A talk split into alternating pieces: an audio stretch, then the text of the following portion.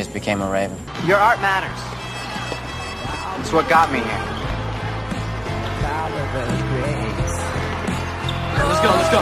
Ravens on three. One, two, three, Ravens! Hello and welcome to The Ravens, a One Tree Hill podcast. I'm Lauren and I love One Tree Hill. I'm Dom and I've seen thirty-eight episodes of One Tree Hill. And tonight's episode for debate is Season two, Episode sixteen, Somewhere a Clock is Ticking. Keeping up appearances.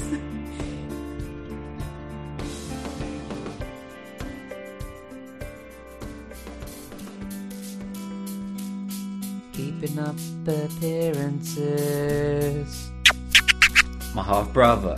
My half-brother. Keeping up with the Joneses. Danny Glover. I'm fooling myself.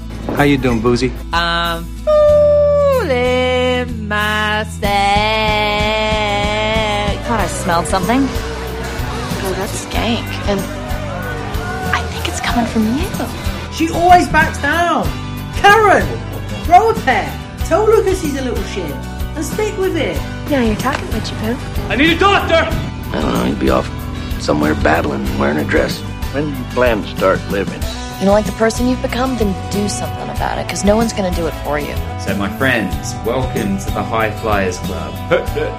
Bye bye. Bye bye. This is for my mom. Ravens on three. Yeah. One, two, three. Ravens. Ravens. It's Keith and Jules' wedding day, and the event has turned the town upside down. Brooke asks Lucas to take her to the wedding as his date. Nathan makes an important decision involving his marriage to Haley. And Jake and Peyton take a big step in their relationship. Bow chicka wow wow. Meanwhile, Candy discovers Jules' secret relationship with Dan. Hello and welcome to The Ravens, a One Tree Hill podcast, where it's always ten thirty at night and it's time to grab the snacks from the sweet cupboard, move on upstairs and settle in. And tonight's episode for debate is Season two, Episode sixteen, Somewhere a Clock is Ticking. Keeping up appearances. Keeping up with the Joneses.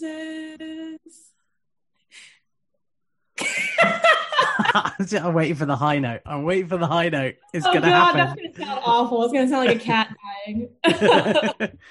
Well, Lauren, thanks for uh, introducing the podcast. I'm I'm absolutely thrilled to be here, joined by you, or me joining you, it feels like.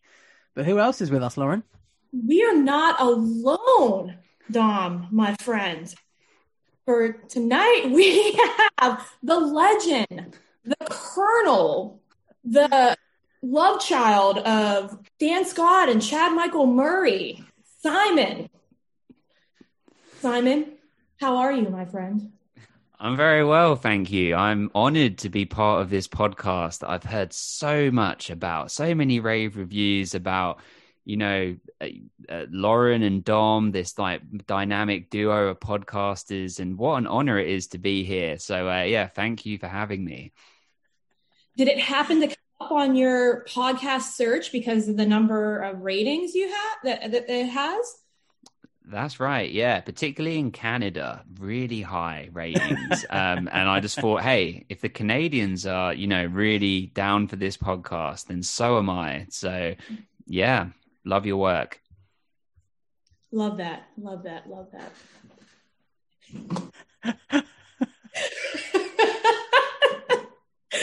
Oh my God, I'm not going to get through this. This could be one of the three-hour episodes for sure. This this whole role reversal is is insane. Well, I, but, I, I, but I've I've ended up in the same fucking role. You'll forever be Robin, my friend. I was just always the sidekick. Am I right? You know what's always funny about the bridesmaid, never the bride. Hundred percent. You know what's funny about that is because uh, Tammy did such an amazing uh, impression of Dom, so I feel. I feel honored now that there's been, there has been somewhat of an impression of me. So I, I appreciate it. And uh, yeah, I, it actually, if anything, makes me concerned of how easily I could be replaced. I'd just like to say, ladies and gentlemen, we're joined by the one, the only slab of beef himself, podcast royalty, props royalty, absolute legend, Simon. How are you, Simon? Jesus, I'm good. This is what would happen if I was running this show. Yeah. Didn't you win the Spicy Podcaster Award from Lex and Matt? Was it Spicy? Yeah. Is that Chili Pepper? Yeah, it is. Yeah, yeah. The Chili Babes. Yeah. The uh, that's okay. Right. We did. We did. Did we get I... best in show because we're like dogs. That's, yeah. Crufts champions. Well, yeah. More important than any of that, we have Lauren with us. Lauren, this has to be the most anticipated episode so far. I think you, Magdalena, uh, Marina, like the, the ones that people were like, wow, that one's going to drop and shit is going to be crazy. Uh, I mean, you, you have the reputation for, you know, potentially being the most explicit person involved in our in our online watches. When I say that, that makes it sound like, you know, you're doing bad things. I just mean in the chat, you know, just, you know, talking about, you know, Keith and mm-hmm, and all. Mm-hmm. I mean, how do you feel about that position that you that you have in our family? Um, you know, it's big shoes to fill. Um, luckily, before before this episode, I took some. I took the, the Deb cocktail of hydrocodone and Oxycontins. Um, so I should be pretty mellowed out for this. So might be a little bit of a letdown, but the good thing is you already have all the, the ratings and stuff that you need. So I can't, I can't really sabotage it too much. Yeah. We're solidified now. It's fine. Do your yeah. worst, you know, try it. Uh, you know, I just I can't hear again. Zero filter between my brain and Sorry. my mouth or my hands, so you know, okay. for better or for I'm worse. Just gonna I... have to... Can I hear you now? Yes. Yeah. Oh, go. You got louder okay. suddenly. Oh yeah, I'm just gonna have to. I'm gonna have to lose the audacity and just go with this one, which is fine because it's already recording. So apologies. You can stop your audacity if you want, Dom. Uh, it's just yeah, it's all good. Um. Okay, I'll do that. Okay, so, sorry. Lauren, we know you. We're friends. We're going to Wilmington twenty twenty-five. Mm-hmm. Can't mm-hmm. wait. Looking forward to it. But for people that don't know, which is your favourite season of One Tree Hill, character of One Tree Hill? We'll start with them two before going into the others. Okay. Um... So like most people, um, big fan of season three and four, but I'm going to commit to season four as my favorite season. Um, season three, I was looking through the episodes. It's, it's, it's stressful. I'll, I'll just say that, Dom. So and I, I don't like getting stressed out. So uh, season four is my favorite. Favorite character, Brooke Davis. Um, I love her clothes. I've always loved her clothes. Um, And I, I love her journey, and I, I love how witty and how complex she is. She has all those sides, right? She's she's sexy, she's witty, she's smart, she's, um, yeah. I mean, she's just all those things, and and always fashionably dressed. So how can you go wrong? Yeah, totally. I, I totally agree with that. Love it, as you would say that I would say. Yeah. Dom, comments, remarks? Uh, I have to agree. Yeah, she's uh, Brooke's bold. She's bright. She's in everyone's face when she needs to be. She's reserved when she needs to be. She's really sort of coming into her own in the last couple of episodes. The independence is is increasing and, and hitting a good new high. Yeah, she's yeah she's she's very very good character. Um, she has a her. down episodes, but don't they all?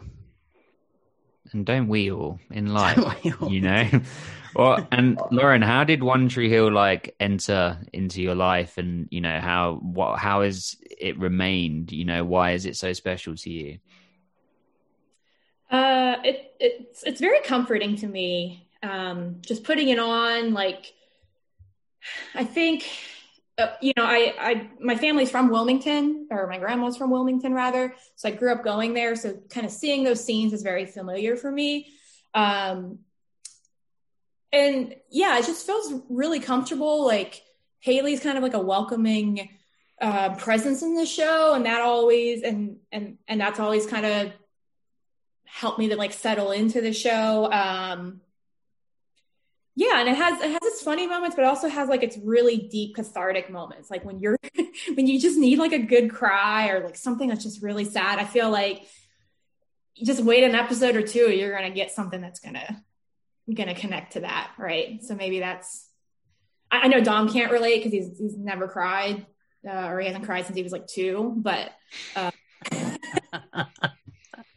I listened yeah. to last week's episode, so I I know that it's in there, right? And, but, unless there's a Game Boy involved, I ain't crying. yeah, I, that's like robot type shit. Um. It's kind of like Psycho type stuff, really. Yeah. That's that's where the concerns really lie, you know. Like I don't want, I don't, I don't know if I want him around animals because you know that's how it begins. Um, mm-hmm. I know that he's banned from several zoos and wildlife parks, um, and now only now that I'm saying it is kind of connecting in my head. The dots, they're all like adding up. Start calling me Lenny. yeah, so I many, feel like if you were so on, many good rabbits. If you were on One Tree Hill, you would have been part of, you know, Jimmy and Mouse. Undercover gang that they were, you know, you would have been one of those shady people used to bury people in the woods, record and drag the, river, drag the bodies into the river. So excellent. Well, Lauren, so how many times have you seen One Tree Hill? So I'm actually on my fourth watch, and I'm actually watching with you guys, and I'm also on season six, so like my worlds start colliding, um so I had to kind of like stop season six and like really focus on this episode so I wasn't like spoiling anything or bringing anything in inadvertently. Do, do you uh, I take it that you, when you're rewatching with us, that you watch the episode and then listen to the podcast, or do you listen to the podcast and then watch the episode? Well, I've been watching with you guys on Wednesdays. Oh, yeah, of course. But it's a little hard because that that episode's coming out, the podcast's coming out with like two mm. weeks later, so I kind of have to, you know, remember what we talked about. But um, yeah, I'm basically just watching on Wednesdays. But then it's- I'm watching season six, like, in the rest of my life. Yeah, well, it's it's funny because how Dom binge can binge, you know, T V and, and movies and things. I I can binge with podcasts. So if I find a podcast that I love, because I I have a dog, so I'm like walking her like almost like three hours a day, you know, at some point in, at various points, and then doing things around the house and whatever. And so when I was like listening to the River Courts, uh, Lex and uh, Ryan's podcast, I was like fifteen episodes ahead um, on the podcast of when I was actually watching. And then, but what I found quite interesting is I quite liked hearing their, the things they were pointing out and then watching it and then being like, oh, right. Yeah. Cause you sort of know that it's coming. So I think it's quite, it, you can sort of do it both ways. Um, mm-hmm. Yeah. Well, tell us about your, uh, some your five top T V shows of all time, no particular order. Ooh. So, you've been asking this question the last couple of weeks, and I realized a lot of mine are not the same as everyone else's. Um, so, of course, One Tree Hill. Uh, I wouldn't be, I'd be kicked out into the waiting room if that wasn't on the list. Um, The Office, The American Office. I think that's um, a fa- favorite. But where it differentiates is Arrested Development. Mm-hmm. Oh, I can rewatch that and just find something funny in it again. Oh my God. That's, that's, I love that show. Um, Friday Night Lights. That's, that's like kind of on the level of One Tree Hill. Um, you know, and I live in Texas and it was filmed in Austin where I live. So, um, you know, I recognize a lot of things in that one too. Um, and as far as my fifth one, I was thinking between This Is Us and Prison Break, even though I haven't finished Prison Break yet, um, because that is so intense. Just, I can watch one and I got to take a, a real long break. Um, and like usually reset with an episode of The Office before I go to bed because, oh, that show's palate, intense. Palate cleansing, yeah. Dom, thoughts? Yeah, get like a bit of something for everyone, I think, in there. Um, Friday Night Lights, I need to get jump on that bandwagon. There's a lot of people have mentioned that. I've not seen it at all. Um, I know it's about uh, American football and mm-hmm. the lives of the people involved. So that, that sounds like fun. I'll give that a go. Um, I have a recommendation. I, I sent you a message yesterday, yesterday, the day before, Simon, um, to say watch a program on Netflix called Startup, and it has Andy Brody. Is that his Adam, name? Adam. Adam Brody. Yeah, from Close the O C. Enough. From the O C. Oh right? Yeah. Uh, and he's in it. Plus, uh, like loads of other people. Martin Freeman's in it um, from Hobbit fame and Sherlock over here. Um, he's he's really good in it. Um, and yeah, it's it's a great show. I'm already on episode ten or eleven. Of course managed, you are. Managed to smash through it in like a few days. So people must think I just don't have a job or life. Or yeah, anything. I yeah. do. I do live a pretty full life as well as being able to just smash through T V shows. Do you sleep like two hours a night or uh, what is it? Sleep is, is irrelevant sometimes. Mm. Ours also said that sleep is the cousin of death. So Ooh. There you go. Well, I would be remiss to, to not say that Friday Night Lights, I love it. I watched it uh, years ago and I, I need, I'm due a rewatch, but Total Betty Media, Liz, Michelle, they're covering that as their next podcast. So uh, I'm really excited to watch along with them. Um, I think that would be really fun. So uh, but did you did you listen to Tree Hill Talk, Lauren? Mm-mm. You're the only One Tree Hill podcast I've ever listened to. And I'm not just saying that to butter y'all up. Well, we Oh, appre- look at the heart emoji. Yeah.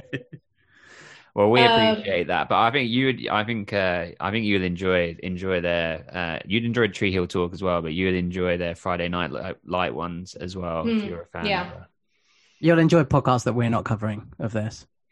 um, I really like The Office Ladies too. If you guys haven't listened to that yet, oh, it's really good. Yeah, it's good. I like that. It's good. Yeah, good podcast series. Yeah, I really like that. I mean, they there's more of that coming. So, like the O C, they have a podcast out now, mm-hmm. which is being done by oh, I've forgotten her name. Rachel Wilson.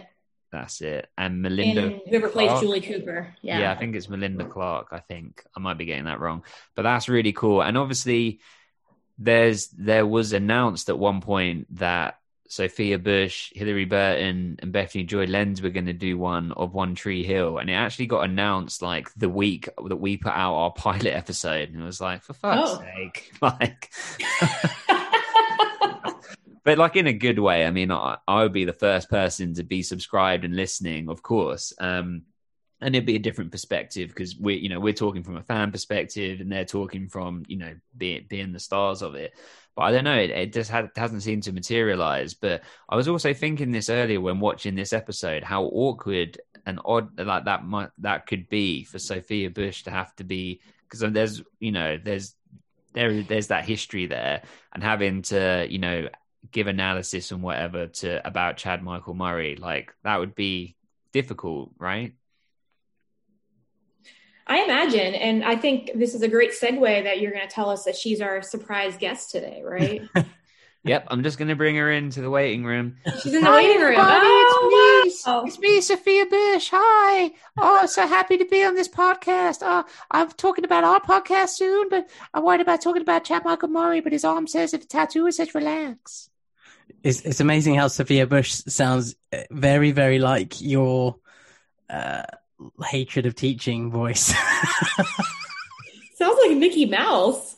I'm gonna do art. Hi everybody, let's do art. That still makes me laugh to this very day. It's funny that uh Peter, I can't I can't listen. I actually just messaged you, Lauren, on the Patreon because you were saying about the uh, quite a few people have uh, written in about this diary story, which I didn't think was that like that funny or that big of a deal, like compared to like other things that that we've sort of spoken about. But a lot of people, it seems to resonate with people. Either a lot of people have had their diaries read or they have read some diaries. Have you ever read someone's diary, Lauren? I haven't. Um, I think like the anal- the, you know, today's version of that is looking at someone's text messages. And I, I've never been in a relationship like that, but sometimes when they pop up on someone's screen, right? Every time I've seen that, like, it's just, it never goes well. Like, it's always the shadiest text message. Like, it's never like someone's mom being like, what color shirts do you like? It's always some other chick hitting up the guy I'm dating, always. mm. Yeah, that's um, rough. Yeah, so, but yeah, I mean, I, I'm I'm very respectful of people's privacy um, because my mom's always been like that. Like, um, I don't know if it's like this in the U K, but in America, when you get a yearbook in school, people will sign the, the front and the back covers and write messages to you. And my mom always looked through our yearbook. She wanted to see the pictures, but she very good about not looking at what people had written to us. Um, she's like, that, you know, that's your privacy. Like, that's what your friends tell you. So I'm not, I'm not gonna, that's not my place to read it. So that's kind of been my mentality on things. And I've never dated somebody that I wanted to look into their stuff, because then why would I date them if I didn't trust them? But mm. um yeah, I think like seeing someone's text messages though, just inadvertently, it's all, you always see the worst things. mm. Yeah, that's, that is, that is a good relation. That is kind of like modern day. Um, and you, you just reminded me, you know, you said about signing yearbooks, like we don't really do that. They probably do that now, Dom, I would imagine, right? Like do yearbooks. Probably. Yeah. I think I had like a year eleven yearbook, but it was like really flimsy and nothing like like it's proper like bound book in the States. When you see them like over here, it's just like it's like I'd made it, and I'm not very good at that sort of thing. So um, it used to be shirt signing. That was our thing, wasn't it? Right. So this leads on to shirt signing was a thing. You'd get your shirt signed, and everyone bring in these pens and whatever. And uh, I've you know. I've said so many times that like high school was kind of kind of like our middle school ages wasn't like the greatest of times for me, but towards the end I was a lot more settled, feeling a lot better about it, whatever.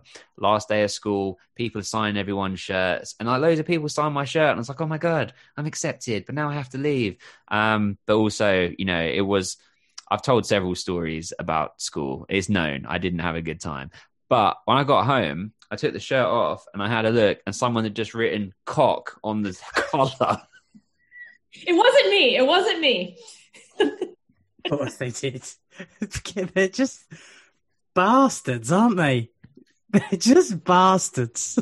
I was like, my mum's like, how's the last day of school? Yeah, I was, yeah, really good. I feel accepted by my peers. What's that written on your collar? Um, cock. Oh, okay. And it wasn't just cock. There was um, a picture of an ejaculating penis next to it as well, oh. like going down sort of towards the buttons, you know, so. All the way down. Dribbling all the way down. So, you oh, know. God. And then I've got, I've got one more. Similar, similar story. So I worked at this summer camp that I've spoken, you know, about loads of times. Really positive experience. Loved it. Uh, and this clipboard, I have a clipboard here that uh, I've been using. This is like one that I got, I got given um, for being like when I got promoted, whatever, right? They gave us this clipboard. If you had this clipboard, you were like semi-important. So I was like, everyone was like, hey, clipboard. Anyway, I, uh, I had one, and I, at the end of the summer, I had everyone sign the back of it. Um, and then when I got back to, to college, it was in like my room, and this guy that was like my friend, so to speak, um, saw it and was like looking through it and seeing all these messages from people. And uh, I didn't know that he did this, but he must have done it when I wasn't looking, um, because later when I picked it back up, he had written on it in permanent marker. And this is like a, a clipboard of memories, right? That was really special to me. And he just wrote, wrote on it, "You are a C word."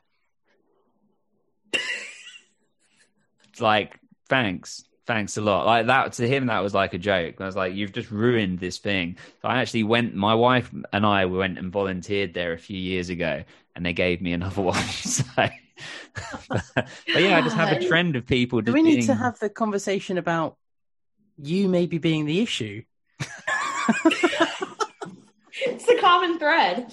The, is- the issue is that that I'm just so nice and so good to people that they feel like they have to mistreat me, Dom. It's that, nothing that must else. Be it. That must be it. So, you know, I shared last week. It's the first time I've, like, really shared. Wait, hang on. If you're about to share, let me just grab the uh, the rose gold goblet. Yep, go ahead. Oh, wow. All right, Boozy. Nothing says Game of Thrones like his rose gold goblet. Let me just get the pinky out. Yep, go ahead. um, so, you know, the whole reading text messages thing and stuff like that. So I, I haven't, I can't really remember a time where I've read someone's text messages, but I ha- I've had a case where someone has read mine. Mm-hmm. And I know this is going to sound really a little bit off topic and a bit weird, but I went on a I went on a school trip to to Spain. So and we went on a coach, and I was the only person from my year, so I was the oldest on the trip on the trip, and two people sitting in front of me on the coach will remain nameless, uh, obviously. um, I didn't know them very well, but two two of my friends, so they were just the year below, but two of my friends. Um, really didn't like them. They really didn't get on. There was a lot of issues with boyfriends and who was whose, and it was all very complicated. I'd stayed well out of that sort of thing, but I had I had messaged my friends to say, "Oh, they're sitting in front of me. Oh God, this could be awful." Blah, blah, blah. And I'd said a few things about them, which isn't very nice. That's not a nice thing to do because I didn't I didn't know them, so I I'd, I'd done a bad thing. And I, I got to know them. And I thought they were really, really nice people and they're really, really good. And I, I sort of like regretted kind of what I'd said. But I, so I'd, I'd sent a message to people back at home saying, "Oh no, it's like it's really cool. I, like having a good time. You, you know, they're they're great. They're quite nice and stuff like that." Anyway, it, it kind of left it from there. And for whatever reason, they asked to look at my phone. I was like, "Yeah, great. Yeah, I don't care. Have a look." And they looked at all my sent messages. They read all my sent messages, every single one of them, and, and a lot of them were the messages about them. And then they were, they like confronted me about it, and I was so I was so embarrassed. I was just like, "Oh, what what the hell do I do from here? This is just an absolute nightmare." So I was like, I, like apologized to them and stuff like that. And then it was like a little bit tense for a few days, and then it was kind of okay once we'd once we got back to England. But yeah, it sort of it sort of ruined it a little bit. So wow. there's there's a lesson to be learned. Don't don't badmouth about people and delete your sent messages. So. Yeah. Cover Pass, your tracks. Yes. Passcode. You know, the, the truth about my phone, less than ten people have the phone number. That's because I have less than ten friends. But the main thing... That's because they want cock all over your shirt, bastards. It's true, though. I think I've probably got maybe eleven phone numbers maybe in my phone, and it's all just family, and then, you know, you and Dumb. a couple others, and that's it. Um, but I wouldn't want someone touching my phone because I wouldn't want their hands on my phone. Mm. So what I'm going to say in regards to that is, yeah, I don't touch other people's phones because people take their phones into the bathrooms, and that's disgusting. Mm-hmm. I know I don't, but I don't sit on the toilet and play on my phone, but a lot of people do. So yeah, I'm not touching their phones. Like, where do you, you, where do you think I've been in all of these seasons? Tom lives on the toilet. He's, he's actually got like a little arm that's like next to the toilet roll that like holds the phone in place. So his hands are free, so he can wipe up because that's important. Cleanliness. So he can binge watch his shows and not lose any time. Absolutely. Yeah. I mean, Whilst he doesn't room. he doesn't have to burn his pants this time, like when he did the oh. poo in the garages. But because, but you know, do you know what? Do you know what? Times. I knew, I knew, I knew you'd bring that up this week because I sent you that picture. I knew you'd bring it up. But the picture of the poo that you did, oh my God. You're no, the picture of the alleyway that you shat in, my friend. That's a horrible lie. Objection. Objection Obje- overruled, motherfucker. uh, that is so funny. I if uh, if I thought people wouldn't find it disgusting, I would post on Instagram the picture of the alley. Dom sent me a message. Was it yesterday? And he was like, "You must. What were you just walking past it?" I was out for a walk, and yeah, I I, I went went down a road I normally don't go down, and I saw the garages, and I thought I've, I've got to go there. I've got to I've got to go and get this picture and send it to you. You never go back to the scene of the crime. Come on. I didn't commit the crimes. I do what I want. You witnessed the burning. I did. I did. I, I, I witnessed it. So did so did the uh, the old people's home. opposite. Just living my life. I'm living my life. I mean, at least everyone knew that my stool was healthy, you know, at that, like, it was... weighty. Uh, when I was at the university, I, I did my PhD at the University of Texas, you know, big university. And uh, I was in the chemistry building, and, you know, downstairs in the basement, we had a lot of instrumentation, and there was a back uh, stairwell to get down to the basement.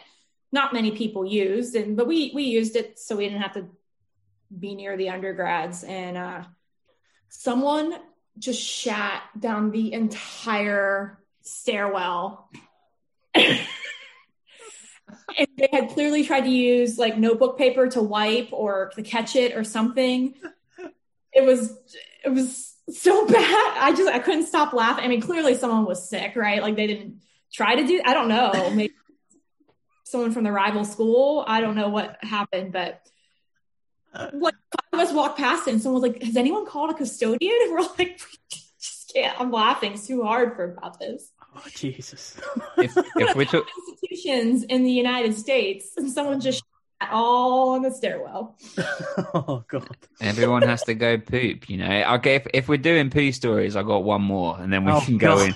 It's then not, we can start with the episode. Yeah. It's not me, though. It's not me. I was just a party to it, or wit- I didn't witness it. Okay, let me explain. So, well, I, a teenage girlfriend that I had, so I was like... maybe like sixteen, seventeen. I was like young, and um, was living in a different part of the country, blah, blah, blah. Anyway, we were going, her dad was getting remarried. And so we were part of the wedding, but we were also like, not like ushers or bridesmaids or anything, but kind of like, you know, sat at like some of the top tables and whatever. Anyway, later into the evening, like drinking and whatever. And this is like young, even in the U K, like we're, our drinking age is, is eighteen. And uh, and we we you, you put me off, Dom, you bastard. Sorry. He, he,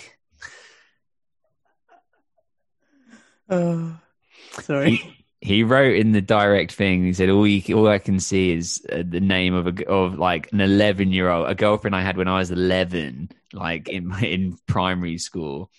My first kiss, in fact. Anyway, you were in the room for that, Dom, by the way. Yeah, because that's not weird. He was. It, that was at my parents. I watched wedding. Him have a shit in an alley, and I watched him kiss his first girlfriend. oh, so what, a, what a podcast this has become. Season two. It's all off the limits. All off the limits. Right, hang on. So we're at this wedding, okay, seventeen, whatever. And uh, and I can't remember what happened, but she was trying to get into like the car to like get a suitcase out or something or whatever to get into the room, and she couldn't get into the hotel room. She couldn't get into the car, um, and turns out she really needed the bathroom, and she was drunk. So what she did, she just took a shit next to the car in the car park. I wasn't around for this point. I don't know, right? But it's next to the car that we're getting into the next day. That's like her uncle's car. And the next morning, like we go to get into the car, and there's this massive pile of shit next to the car. And the guy, the guy goes, like her uncle's like, "Oh God, like a dog must have pooed next to the car." And then he sort of looks at it for a second and goes, "Must have been a big dog."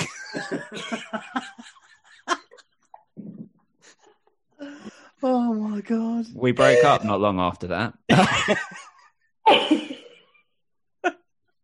I never looked back. I never looked back. It was the first it was the first thing I, you know, I asked my wife when I met her. I was like, "You ever pooed next to a car and like disguise it as a dog?" "No." "Okay, let's go out." The bar is low. Oh, so Oh God. Should we talk about One Tree Hill? There's left at this point, or people just just chalk this one up as a loss. Oh God! People are either going to say this is the best episode or worst episode, and I often say that to Dom. I'm like, this is either the best or worst we've ever done, and I think they always end up being my favorite ones, anyways. So. Right. Well, let's talk about this episode. It's pinnacle. It's massive. It's huge. Um, Lauren, as our guest, which character would you like to start with? Uh, this is a pretty big episode for a lot of people. So let's knock out Haley, since she only has a, a few scenes, and then we'll kind of get into the meat of it. Oh, Haley. I, I had a full, I had an argument with someone on Instagram about Haley, where I, they were just like, they, they were joking. They're like, uh, you can't say these things. Like, it's not her fault. She's going after her dreams and this, that, and the other. And, and it was quite like a long thing. And I was like, you know what? You're right. Yeah, sorry. And I'm like, dot, dot, dot. Wait a minute. Fuck you, Haley. Amber, it is all jokes. I love it. I love our conversations. I was just trying to Amber's review retracted. uh, she knew I was joking. Um, what Dom uh, bring talk brings up to speed about Haley. Uh, I remember Haley having one scene where she's um, finally has. Oh no, she has two scenes. Sorry, she does have two scenes. So she has the phone call with Nathan to say that she. You know, I called to say we're going to be on T V and it'd be nice if you watched, and so on and so forth. And Nathan's giving a bit of pushback, isn't he? Saying, oh, you know, like, I think he brings up uh, sleeping with Chris, and it, it's really sort of quite a spiteful conversation. And she maintains the whole time that it's not like that. It's not like that. Um, and it, yeah, he's Nathan is still very, very much in pain. And her over this, and uh, she didn't even know Keith was getting married, so that just shows that she doesn't sort of communicate with anyone back at home at the moment. So she's very, very self-involved, very selfish, um, and I won't back down on that. I, I think she's just a terrible person at the moment. Um, take that, Amber. Um, and um, yeah, as it as it goes from there, she then ends up like on T V, doesn't she? So do you want me to go to that bit next? Yeah, well, I, why don't we go, Lauren, you tell us about that part. Yeah, so she's being interviewed by, was it T L W? I can't remember what it stands for, but, um, and, or no, before that, I guess the, the producer's like, hey, we're going to interview you guys, um, you know, ditch the wedding ring. And she's like, no, I don't want to. And they're like, no, you got to make yourself, you know, you want men to want you and you want women to want to be you, and you guys are singing a love song. It's only natural. Like it, that's just, you know, that's fan bait, right? If you guys are actually, you know, a, a couple. So they get on the air. Um, you know, the host asks, hey, are, are you guys dating? And Chris jumps right in and says, yes, we are. And Haley just deer in headlights. Like, yeah, I mean, like she didn't even try to correct them, at least from the shot we saw. And then what annoyed me, going back to the, the part that Dom summarized, is that like, she's like kind of getting annoyed with Nathan. Like, well, like, what can I do to win you back? Like a whole bunch, lady. Like, you know, and it's just like, she's just like annoyed with him. Right. And I think like trying to like manipulate him and, oh, well, you know, like, what is it going to take? Like what, what, how can you get over this? Right. When it's like, it's her, it's her problem. She got to, she has to figure it out. Totally. And, and I, the, I, it really annoyed me as well when she was like, oh, I'm just so tired. I've been up rehearsing all night. Like I hate it when people do that. And it's like, you know, that it's like, you know, that he's at home and he's not really doing much. And he's kind of pod Nathan, as Brooke said in the previous episode. And so she's kind of like, that's kind of like low-key putting it in his face that, hey, I'm out here living my best life. And oh, I'm tired because I'm up all night living my dream that I, you know, abandoned you for. And it's like, don't do that. Like have some like compassion or empathy, or think, I have some perspective about how he's feeling. And I think this really shows her, as Dom was just saying, her immaturity, her selfishness. Um, I say it once, I say it again. Season two, Nathan, fuck you and fuck off. Like, yeah, go go on tour and never come back, Dom. I think you said season two, Nathan. No, we love season two, Nathan. I think I think you just said season two, Nathan, fuck you and fuck off. Then, then Nathan, I apologize sincerely. I'll write you a letter, uh, handwritten. I'll send you a Chad Michael Murray face mask. It's Haley. Haley, fuck off, Dom. Yeah. he took the he took the Deb cocktail before the podcast, so he's things are a little loopy right now. For sure. I have to jump on this cocktail bandwagon. What were your thoughts, Dom? Um, I'm not, yeah, really not impressed by Haley at all at the moment, and it's it is sad. I still want Nathan to get out of this wallowing self pity, but I think there's um at least an option for that that we see at the end of the episode. Well, and we'll get to that when we cover Nathan. Um, but he does have some great scenes on the back of this, you know, as well. But Haley just needs to, um, I don't know, just be a bit more supportive, even from afar. She could turn around and say.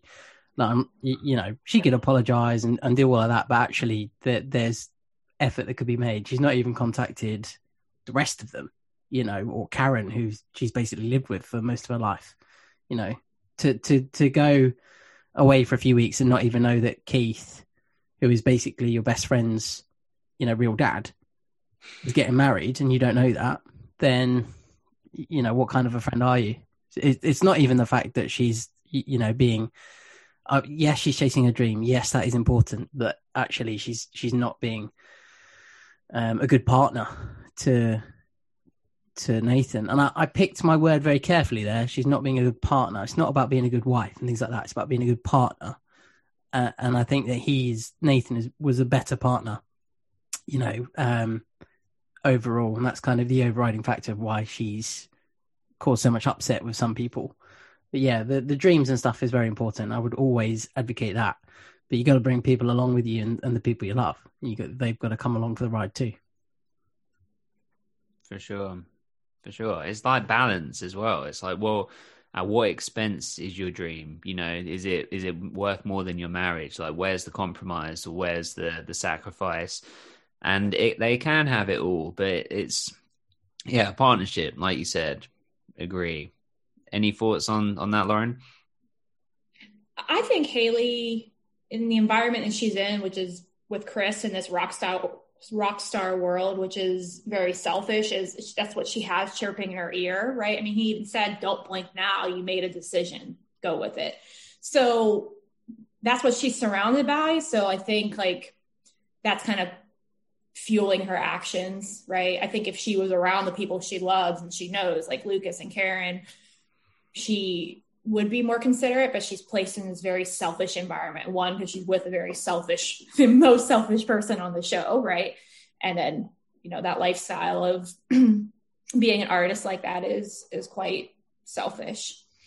On on the flip side of that, though, almost not really in her defense, but almost in her defense, it's like um, she's in a bit of an abusive relationship with Chris, and that he is totally controlling and even. even kind of just verbally abusing her in a, in a almost like a blackmail kind of way. You know, you, you're the one that made this decision. You've got to go with it.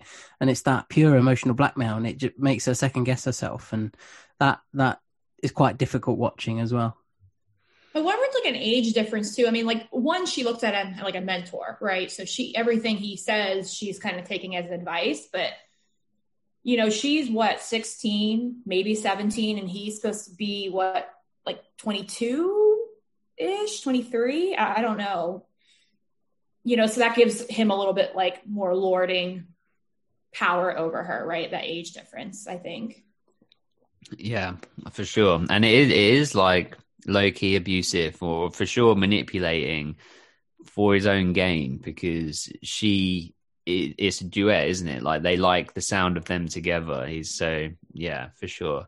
Kind of reminds me of like how I manipulated Dom into doing this podcast. Got tricked into it. Don't blink now, Dom. Don't blink now. You only have seven more seasons.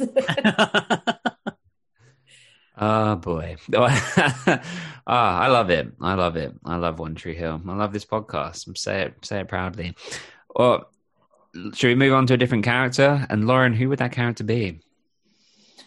Uh, I know this one's heavy. Do you just want to move into Nathan, since we've already touched upon him? He's he's peppered throughout this episode. For sure. Yeah. Do you want to tell us where, where he starts? Um, I think the first scene is is with that phone call that we that Dom just described, um, you know, where Haley says, hey, I'm going to be on T V. And he's just... He's just bitter, um, and he's just not giving her anything, right? Um, yeah, I mean, I, I really feel for him. I mean, I, that's like one question I was just going to ask you guys is, have you ever been that heartbroken where you just really empathize with how he's feeling, and it kind of brings you back to that place when you were, you know, either dumped or in a really like hard part of a relationship? Dom? We all know what I'm going to say. Is that, Absolutely uh, I, not. I'm going to say... I, I, my Game Boy ran out of batteries. And that was a hard day. Um, I, I'm actually, you know, very fortunate in that I've never had that. Um, so I can only only really imagine uh, what it's like. So, yeah, that's that's all I can say, really. Is it too predictable to know that Dom would react like that? And I definitely have had the opposite, isn't it? It's so, maybe that's what works. Maybe that's why it works, is we're kind of, we're very similar, but very different at the same time, you know? Uh, yeah, I, um, for sure. I mean, not that bad. I mean, I had, the thing is, is I've been, I've been with my wife since I was twenty-two, um, and I'm thirty-three now, so like I I see it as I've been with her for my entire adult life, um so everything before that I see as just sort of adolescence and whatever, and being in college and before, so I don't, they're not like real girlfriends, like they were, you know, people, yeah, they, they were shitting yeah. by the side of the car kind of people. That's not wife material. Nah. That's not even go home with material. Let's leave him there. Must have been a big dog. the um, I do you know that that relationship was a really was really bad. Like, as in, we were we were we were teenagers, but like we were like cheating on each other and all kinds of things at the end. Like, um, and but then when she actually finally broke up with me, I was heartbroken, even though that I was like, you know, dating other other girls and stuff. And and I I'm pretty sure she slept with one of my best friends. I mean, I've never I've never questioned him on it, um, but I I feel like he did on my eighteenth birthday. It's a whole other thing. Um, You're a complicated fellow, aren't you? This is it's teenage yeah, stuff. These are like therapy sessions. Dang.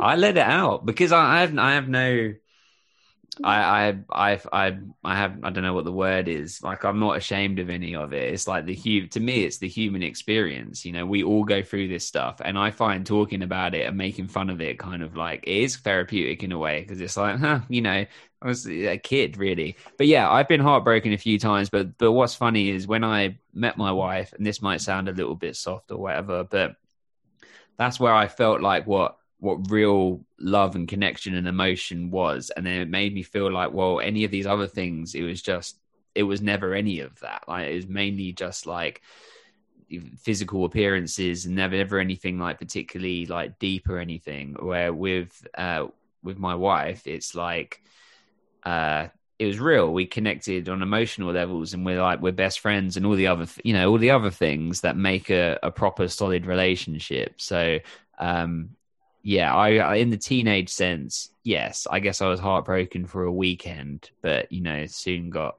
over it. That, have you, Lauren? Oh, yeah. Yeah. Uh, yeah, I, I've been the, the shat in the hallway, so to speak.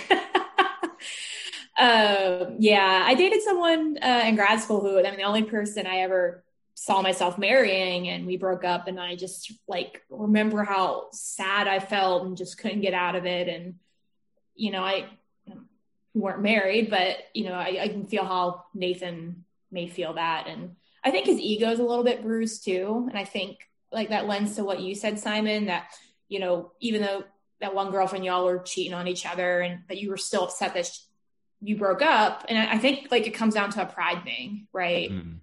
And, you know, the Scots are very prideful people. So, um, you know, for Nate, in his eyes, to be, have some tool like Chris chosen over him, that, that has to be like a huge hit. And then you got your dad who wasn't supportive of it at all, and it's like still poking at you about it. I mean, that, that just exacerbates it, right? For sure. For sure. Dom, any more?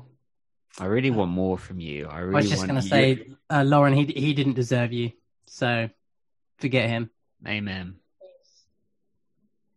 You know, I, I was going to just make a plea out on the podcast here that, you know, if there are any men out there who would like to send me digestives and they happen to be good looking, I am single, and please send me digestives because I can't find them in the U S. So we'll send you digestives, yeah. but, um, but you know, I, from statistics, I can tell you that I think eighty-five percent of our audience is female. So you've got, this is a, a, a bit of a finite window there.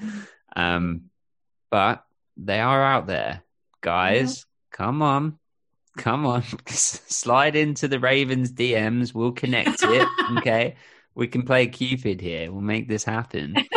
Just don't poo next to any cars. Hold the poo in, okay? Come yeah. on, guys. Keep that in. Yeah.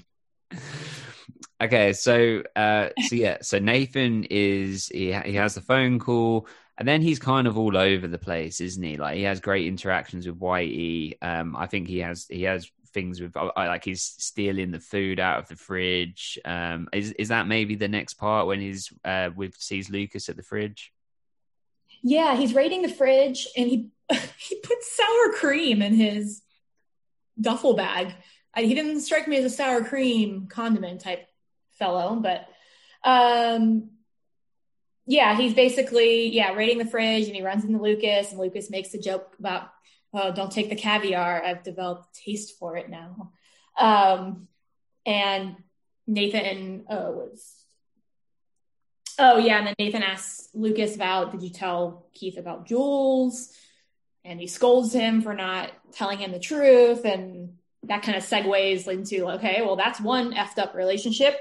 Here's mine. And Haley called me this morning and told me she was going to be on T V. And... Um, Yeah, then then Deb walks in and probably high as a kite. And she's like, hey, let me make you some magic eggs.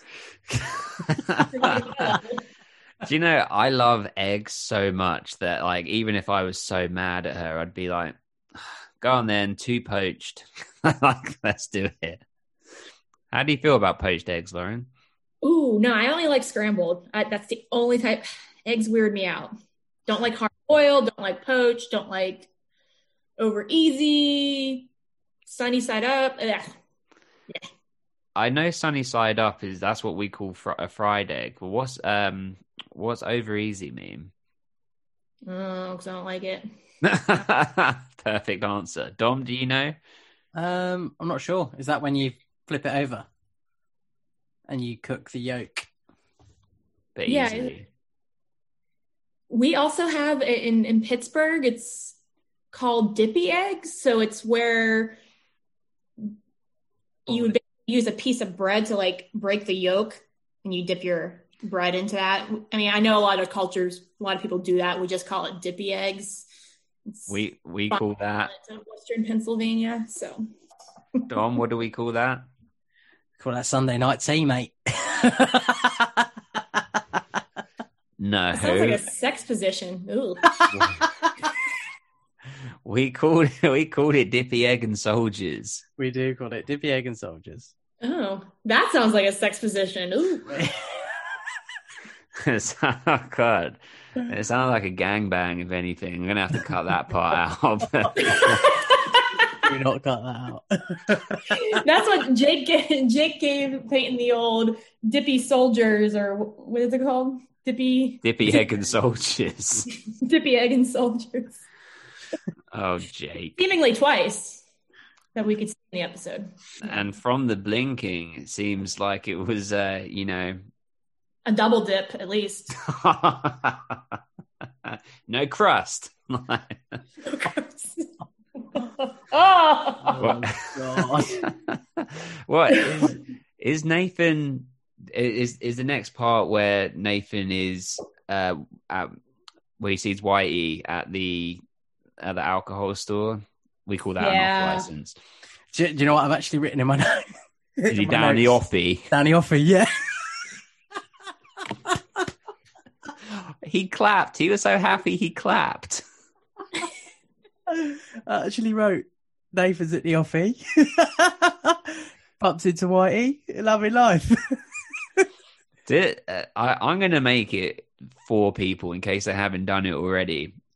But, and I haven't never told you this, Dom, before, but your delivery, your voice, and uh, and your humour so often reminds me of James Corden. Oh, God.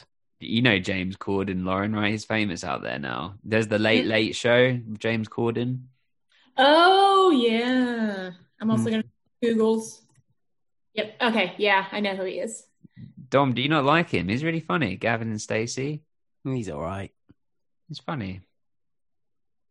Well, people look, and if you don't know, YouTuber segment, and you'll you'll hear Dom. I I hear it. Has no one ever told you that before? No, never. Just well, you. Well, we'll see what the people say. Expect a shit by your car, my friend. Just as long as it's a big dog, we'll just know. Oh, it must have been a small dog. It's a shih tzu. Hey. Well, like a I could... poop. Oh boy, oh boy. Has there ever been an episode with so much poo talk? Who knows? Um, but right, they're at the they're at the the, the alcohol store or the off license, and Nathan runs into Whitey. Dom, your main man's back. Tell us about it, my friend. I think I think Whitey had a, a, a solid episode, and Na- Nathan's in there doing the whole self-loathing thing. And uh, I'm going to mention it now, but one of my favourite lines um, from Whitey in this scene is, if I can find it in my notes, uh, actually, Whitey in the offie, and then I put in brackets, liquor store for our American friends. Um, uh, you're getting pretty good at the moody, moody broody, aren't you? Trying to give Lucas a run for his money. Uh, that was a, a solid line. I love that. Uh, and then they, like, Nathan's like, well, aren't you going to give me this whole story? Because that's what you end up doing. And and he, he goes, I'm not going to do that. You know, that's that's not what I'm about today. Because he's he's kind of picking out like a gift for Keith, I think, or something to share with Keith before he gets married, as their whiskey drinking buddies in, in a school. And um, it in the end, it does become a story. And Whitey looks so happy at the end. He's like, there you go. I did give you a story. And then it's just like, by the way... his I D is fake. And then he just like leaves. What a brilliant moment. What a great scene. That's a great one. Sorry, the pity store is closed today. That's great. That's great. Yeah, I love that scene. It was it was perfect. Loved it. And Whitey just, you know, casually buying a bottle of whiskey to put in his flask to take to Keith's wedding, because that is like part of the foundation of their relationship. Must be a cash bar at the wedding, I'm guessing. Yeah. All right. Yeah. I can imagine Whitey's just ordering like a, a Diet Coke and just putting in his, you know. It's like a nineteen-year-old. Then he goes outside and takes a big shit by a car. It all works out. Everyone's a winner. Oh, God, this dog must be a bit ill. There's loads of corn in here. It's off-coloured. Lots of nuts. Remember he liked the nuts at that one party? Yes. That is a great callback to season one. Yeah, the cashews. There's the cashews. This dog's been eating all the like, cashews. Damn it, I paid a lot for those cashews. Just to get shit out. Toxic cashews. I really feel like we're losing subscribers. I, I, I can see, I can feel them leaving. ah, so. Uh, we'll have a good you... going away party at the watch party in a couple hours here, because it'll be the last time anyone shows up for that. Yeah. Yeah. And oh, just God. To say on that, for people that, if people don't know, the watch parties, the watch alongs, they're so much fun. I really enjoy them. They're like a real like highlight of the week. So uh, mm-hmm. people, you should get involved. Like it's uh, it's really fun. Like it's a whole different experience watching it with people. one hundred percent. Agreed. So does Nathan next show up like drunk outside the wedding? Like is that is that where we see him next, sort of stumbling around in the courtyard? Uh, no, he's going to watch uh, Haley on T V, right? Oh, God, yeah. Oh, just to say on this, I mentioned it in the last episode, but they're clearly promoting the tour that's actually going on in real life at this mm-hmm. point, where they're saying, you know, it's uh, the Wreckers and um, Gavin DeGraw. And as we said on the watch along, it's clearly filmed in Karen's Cafe, where he's singing Chariot, uh, which is hilarious. But yeah, I, it's a really clever idea. Like, I like the fact that the show became, I don't know, is that meta? No, the opposite of meta, when it's like, you know, it's like seeping out into the real world. I think that's really cool. I mean, Lauren, what are your thoughts of that? They actually did a, a tour in character. Um, that's pretty bold on their part, like, because they're expecting that everybody recognizes these as characters, right? As I mean, of course, people probably knew Gavin DeGraw and Michelle Branch, um, but you know. Like, I don't know if Tyler Hilton had a career before One Tree Hill or if he was big, but, like, that's pretty bold to, like, introduce us as, okay, Haley James Scott and and, and oh, Chris Keller. Um, they're banking on a lot of people have watched it, and it sounded like, you know, they they were always kind of on the cusp of being canceled, right? So I, I don't know, maybe at this point that things were a little bit more solid, but I feel like that was a big move because that's also a lot of – money is probably coming from the show to promote that and put that tour on. Yeah, I I, I think it's really cool. I mean, I have like uh, alerts set up on eBay and stuff to get like notifications when like One Tree Hill props and memorabilia and things come up, and quite often T-shirts come up that have like got the tour, like the tour T-shirts have like the tour dates on and stuff. Like, I think it. Like, as a fan, um, I think it would have been a really cool experience to do. So yeah. Hopefully, like the convention that we that we're all going going to go to in twenty twenty-five, hopefully they do, you know, performances and, and things like that in it, because that would be cool. I, I'm really excited to like completely kill this convention for like us to just be like completely known. Like, it's kind of it's our convention. Like, they know it's like, look. Wrote this section off. This is a Ravens podcast section. This is for, you know, all of the Ravens over here and all you peasants over here. Stay over there and wait in line to meet Barry Corbin. But we're going to go back in the green room, all of us, and we're going to have eat some cashews with Barry when he's done signing your fucking pictures. I say we all have T-shirts on, like, it's, you know, whether it's like your Ravens podcast or whatever um, Tahani comes up with, we, that'll be like our thing. We'll have one for each day at the convention. That would be dope. Yeah. Something where we can, uh, yeah, where it's all like uniformed. Everyone knows. And it's like, we walk in like the T-birds in Greece, you know, collars up, boom, slick, slicked hair. Oh, you know what we could do? We could all get like the Ravens jackets, like, um, or something like that. That'd be dope. We'll work it out. We'll work it out. Dom's not sold on the jacket. Did you see like the trepidation in his face about wearing that jacket? I nodded and smiled. I was thinking of the hat at the same time. Oh, the hat. I need to sort the hat out. Thinking of the hat. We got done so dirty by Wayne on these jerseys. Like, you, you guys in, in the States were okay, but like for people in the U K here, we got done with them custom charges so hard. Like, they're like uh, they're about seventy, about a hundred dollars each to, just to get them out of customs. Like, on top of paying the other bits.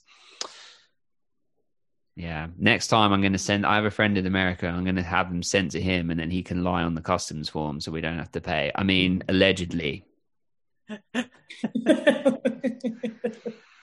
Right. So, sorry, Nathan. He Nathan. watches the thing. He's upset because his wife is, you know, it starts off okay because she says Haley James Scott. Okay, good. And then Chris says the music doesn't lie. He sees, sees it. And then just sort of goes off on one and then spirals. And then eventually is in the courtyard, stumbling around, shouting to Keith to not go through with it. And, you know, love is a lie. Dan comes out. Don't make me knock you out. This is a church. The guy that in the previous episode was saying that God was calling him on his cell phone.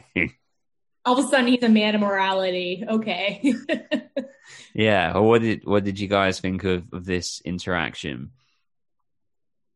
Oh, so many good lines. That and the Whitey scene, so many good lines. I mean, where he says, shut your hole, you freaking hypocrite. Love that. Yeah, that was awesome. Dom? Uh, one thing that really got me is is that feeling of um, uh, like being on either side of, of Dan or Nathan, of being a, like a bit drunk, or if not quite drunk, and trying to like grab someone, but you can't because they're just holding you with one arm. They're holding you away, and you're like, "Get off me!" Um, and then being on the opposite side of that, just holding someone, and you're like, "What are you doing? Just sort yourself out." Um, I found that quite entertaining.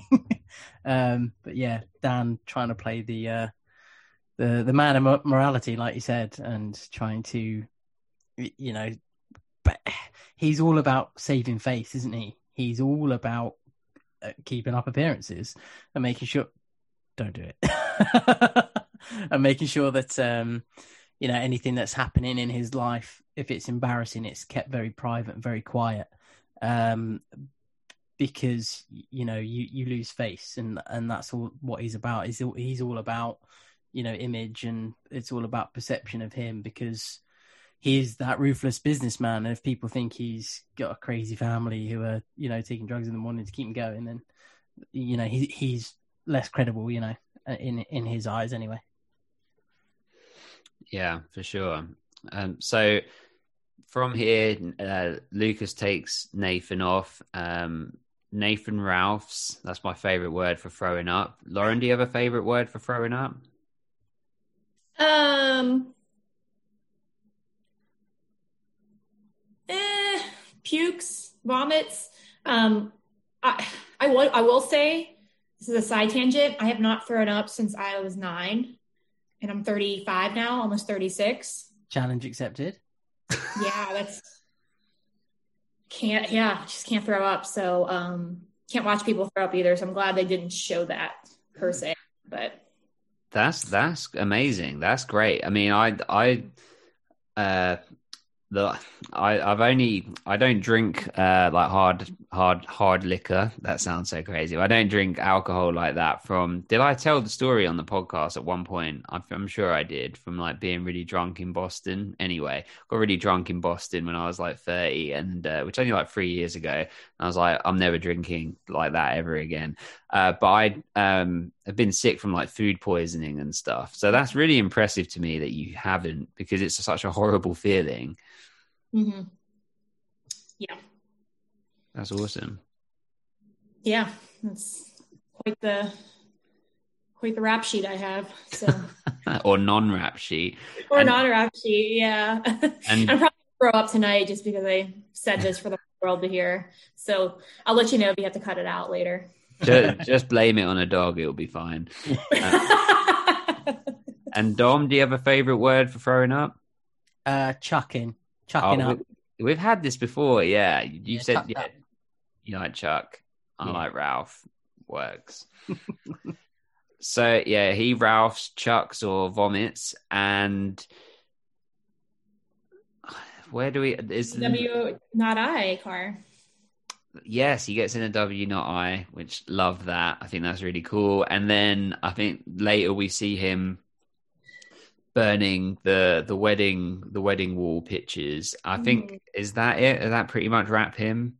Uh, yeah, and then when Deb arrives to offer him money and say, "Go and chase, kind of chase her, chase your dream, chase whatever, get her back, do what you got to do, yeah. make it happen." It, it's it's quite weird that Dan has been the one to throw money at things, um, kind of all, the whole way through, and now she's almost trying to buy her son back by saying, go and get your wife who we can, you know, pretend we did care about with this money, you know, go go for it. And it, it felt a bit bit like backhanded, really. It's a bit strange, like too little too late sort of thing. Yeah, and and she does, you know, I suppose there's a nice sentiment behind it, because she says go and find some level of happiness that I can't even remember, you know, paraphrasing of course, um mm. which which is a nice, you know, sentiment to it, but it still feels like it's too little too late, you know. Accept your son's happiness. Fair enough, he got married at a stupidly young age, um but you know, go with the flow, let him make his own mistakes and let him learn from them. You don't have to buy him off. Okay. Um, and Dom, do, do you, predictions for Nathan? I can't. It's a bit difficult. I kind of think Nathan's going to turn up.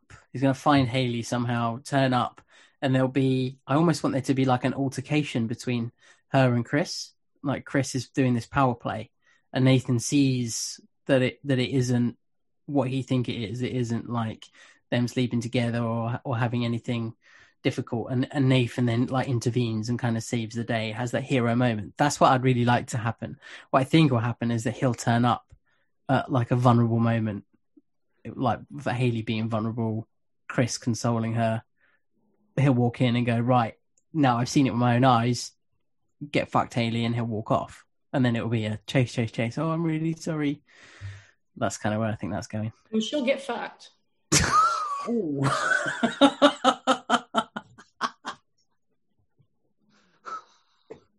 His fuzzy hair will be. Oh, well. I hate his hair. Well, uh, so Dom, sort of what you're saying here is that you want Nathan to sort of swoop in like a Batman type situation and save the day, rather than like Chris trying to be that, you know, coming out as like the hero sort of thing. Because at the moment, it's sort of like, as much as he's in that position of being like abusive, like to Haley, he's kind of like the guy that's helping her uh, seek her dream, you know? Yeah, completely. Nice. Okay. And Lauren, who is next on the docket? Woo. Um, let's tangent to Dan and Deb, um, since they've kind of already been mentioned. T- tell us about them. So, yeah, so we'll go with um, we'll go with Dan or uh, Deb, since she's been mentioned. So, you know, she shows up when Nathan's raiding the fridge, and she wants to make him eggs, um, which may or may not be good. We don't know.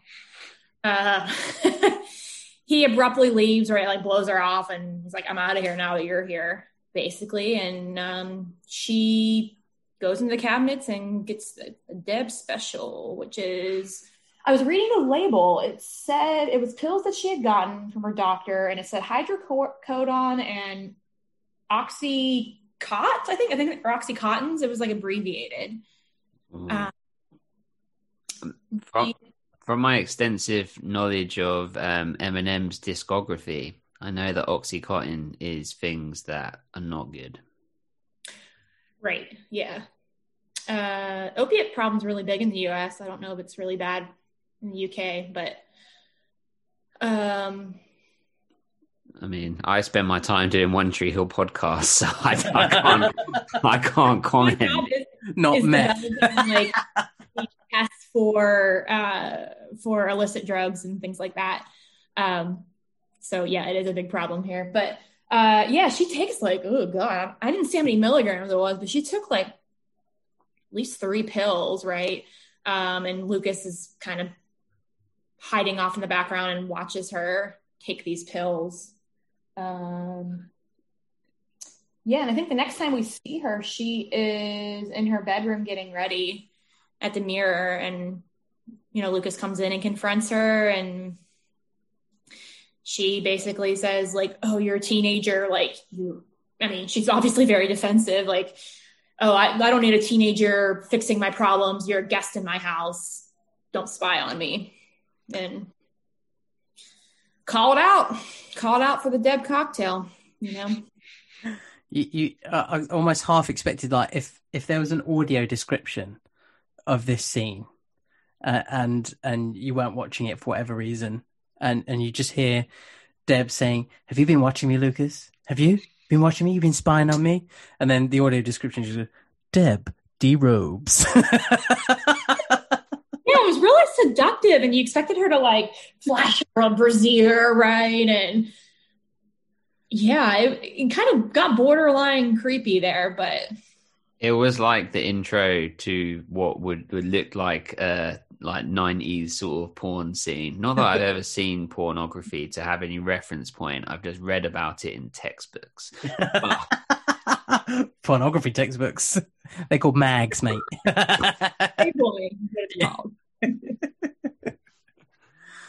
But the uh, it it was she she immediately looked uh, what's the word sort of put out that he had come like into her room, I think, while she was sort of getting ready. She's sort of a bit of like, what are you doing here? Like, you're kind of overstepping the mark, even just having this conversation, which to me did seem odd. Like, why not wait till we like you're downstairs in the living room or in the kitchen or something, rather than choosing a moment where, you know, your dad's I mean, stepmom, can we call her that? Or, you know, her, his dad's wife, that's not his mother, that, hey, let's, let's call it what it is. She's an attractive woman. He's got eyes. He knows. I never noticed, actually. He, he knew. He knew. And, uh, you know, you know, you know, Lucas, you know, she's the one that gives you that, you know, that funny sensation down under. You know what's happening. Yeah. Like, she's had to wash your sheets that you slept oh. in, so she certainly knows. She's the one that found all of them, like, sticky socks under the mattress. Must have been a big dog. There we go. Good callback. Good callback. that that that almost feels intro worthy to me. That could be it. I I haven't. I've been keeping little segments saved in my phone of things of like thinking to put into the intro, and uh, I put this one out here because I'm I'm sure I'm going to put it in. But uh, Deidre, you got in from the last episode because it was her her delivery. It was so perfect. She was just like, she's like, Keith, a slab of beef, absolutely. It was so perfect. I was like, that has to go in the intro. It's so good. And I think the dog, that's got to go in as well. So that's perfect. You know, if you if you want Misery Loves Company, if you want my singing of uh, Reoffender on there, I will I will totally go on there for a season. That that would be awesome. I would love to do like a, a remix where people can like, every, like different people can do like a one line each. But I've um I've picked a song already uh, that I that I think I'm going to use for the next season intro, but it hasn't it hasn't appeared in the show yet. It comes in the finale, and it's okay. One that's uh, it always sticks in my head as like a song that I really like. It's so dramatic. So Dom, you'll. You, I don't want to say it. I don't want to reveal it until Dom hears it. But, yeah, uh, I'll look it up later. But but we can all sing parts of it because it's got very high pitched voice in it. So you guys are all participating, whether you like it or not. Yeah, would love that. Are we? Are we two, is it two one? That's gone two one. Football. The West Ham. Our football team is oh. playing. It's the. Uh, We're we've got, game.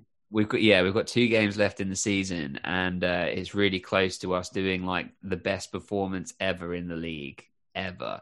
Magdalena, I'll keep this in because I know how much you love West Ham. He hates Is this it. Premier League? Yeah. So I, I've always wondered. At least the commercials they show in the U S for Premier League, they're always screaming. It's always Premier League. Like, can you Premier League? So it always have to be Premier League. Yeah, you, it's it's kind of a standard oh, Premier League. Yeah, like that's God aggressive. It's Sunday morning here. We have to make you. You play soccer, don't you? I do play soccer. Yeah. So we have to make you a, an honorary West Ham fan. Do, do you, an actual do you, one. Do, do you support a football team? I actually, for playing soccer my entire life, I played high school, college. I play. Rec league now. I actually don't enjoy watching soccer all that much. Like, I'll watch it if people are watching it, but I won't go out of my way to watch it. Um, so I don't have a team per se. So I'm I'm willing to. If you send me a jersey and some digestives, I can be swayed. Simon, I'll sort that out. Okay, I'll sort out. I'll sort you out. And I'll some Cadbury sense. Bars, if we're gonna. I'll send I, you a crunchy. You mentioned crunchies last week. It's been on my mind since you mentioned it. I will send you a crunchy. Send Lauren some Freddos as well. Yeah, I'll send. I'll send a a, a mixture of things. Curly whirlies. I'll I'll work it out. And can I'll you send us some nice big Swedish fish shit right after it? And take a picture for you guys. Do you know my my favorite American like candy is Swedish fish? I, I love mm. it, and uh, red vines. I had some. I had a mass I, when I was at the summer camp. I bought like this stupidly massive bag of Swedish fish, but these were like open air cabins with no doors on. You know, so uh, no. It was a summer. And uh, raccoons came in and literally their little hands, they stole my whole thing and just ran off with them. So raccoons enjoy Swedish fish as well. Have you ever had Swedish fish, Dom? No. You'd love them. They're like little red, like, how would you describe them, Lauren? Like licorice? Like gummies? Yeah. yeah. Oh, they're crack cocaine. Excellent. Not the opiate problem in the U S, it's the... fish. And the raccoons know they're, they're addicted. Raccoons know, yeah. I love your t-shirt, by the way. So people can't obviously can't see, but you've got a uh, Tree Hill Ravens t-shirt on. But it's a cool design with yeah. like the the black raven on the top. That's really cool. Mm-hmm. Did you get that one from Wilmington? Mm-hmm. Yeah. I can't wait. Spe- speaking of Wilmington, I just have to drop this in here because I'm sure that there are people that listening that would be interested. But I started uh, my first time ever watching Dawson's Creek um, like three or four days ago.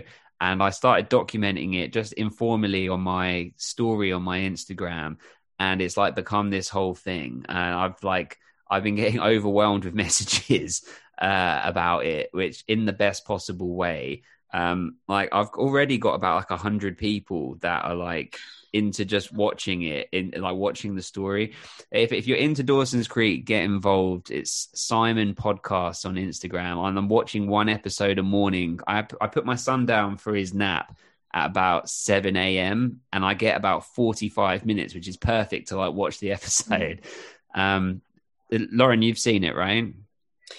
Yeah, I don't think I've seen it the whole way through, and I think I'm actually going to rewatch with you. I don't know if I'll be able to keep up.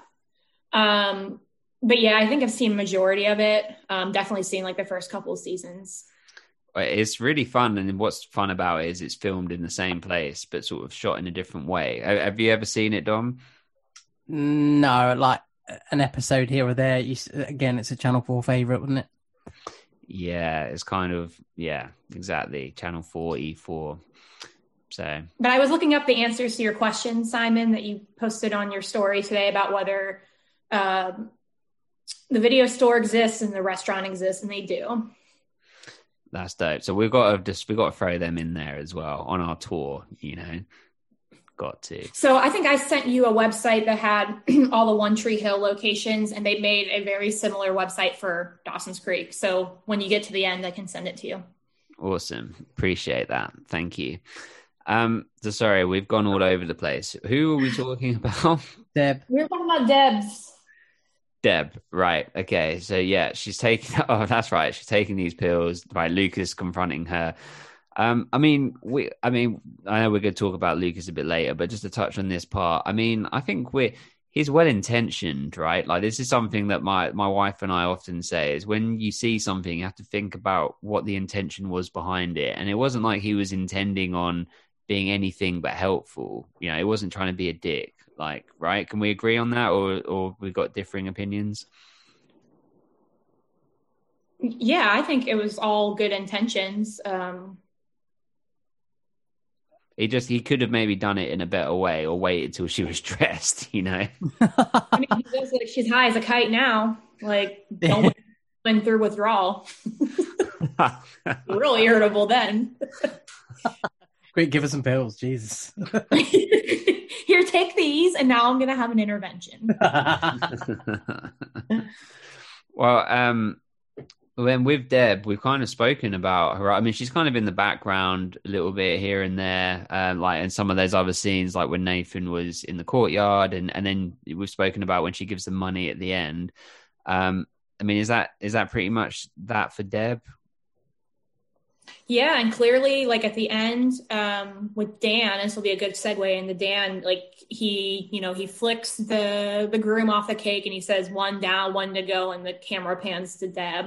So that's clearly his next target of evilness or manipulation. I, I, I love uh, I love that scene. I love how he over pours the champagne. Like, I know it just because just like he doesn't care. He's celebrating. Yeah. It's just like it was perfect. Um, I just it just reminded me of the line as well when Nathan was uh, in the courtyard and he's confronting Dan and he's just like, "Yeah, did you hire Chris too?" I thought that was a great line. Yeah. Yeah. All right, are we moving into Dan now? Are we covering Dan? Yeah, talk to us about Dan, Dom. Uh, Dan was the king of creepy in this episode for me. He was super creepy. And I, I know, Simon, you haven't seen Mad Men. Lauren, have you seen Mad Men? Mm-mm. Heard uh, good things, though. He plays a character called um, Fergus, I think, or Ferg. And he, he's just like just as weird, just as creepy. And um, it, it's he just does it so well. So, so well. I, I can't believe how just... that weird feeling, my absolute, I think my favourite scene in this entire thing, or the favourite moment of action, is when everyone turns around to, to watch Jules walk in and he stays just staring at the groom and he smiles away, and that's just so creepy, so creepy. Yes, I have that written in my notes. I said, like, he's a... I, I can appreciate his antics sometimes, but that is just maniacal. Oh. And that- pure evil there at that point, because the smirk he has while he's watching his brother's reaction. Oh, you can't, it's you can't help it. but hope you can't help but, but hope that Fergus falls or something, you know, and it just all comes tumbling down on Dan, and it all goes horribly wrong. it, it's so perfect, and it's it's um it's his face, like it's it's his whole look, because he is, you know, very uh. what's the word? Not typically good looking. Uh, well, traditionally good looking. Is that the word? No. What is the word?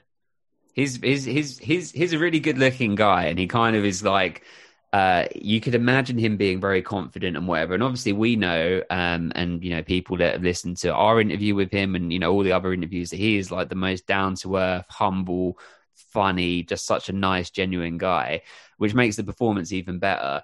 But he, uh, it's the way that, yeah, it's just everything. And the way he just looks at him like, I knew it the whole time. I knew what I was doing. And here's your, here's your karma. Here's your, but part of me thinks like we hate him, sure, because he's the antagonist, but also he's, his brother slept with his wife. Like, he didn't deserve this, but also, well, you know, you deserve something. At least someone could have pooped next to your car, maybe. Like, But yeah,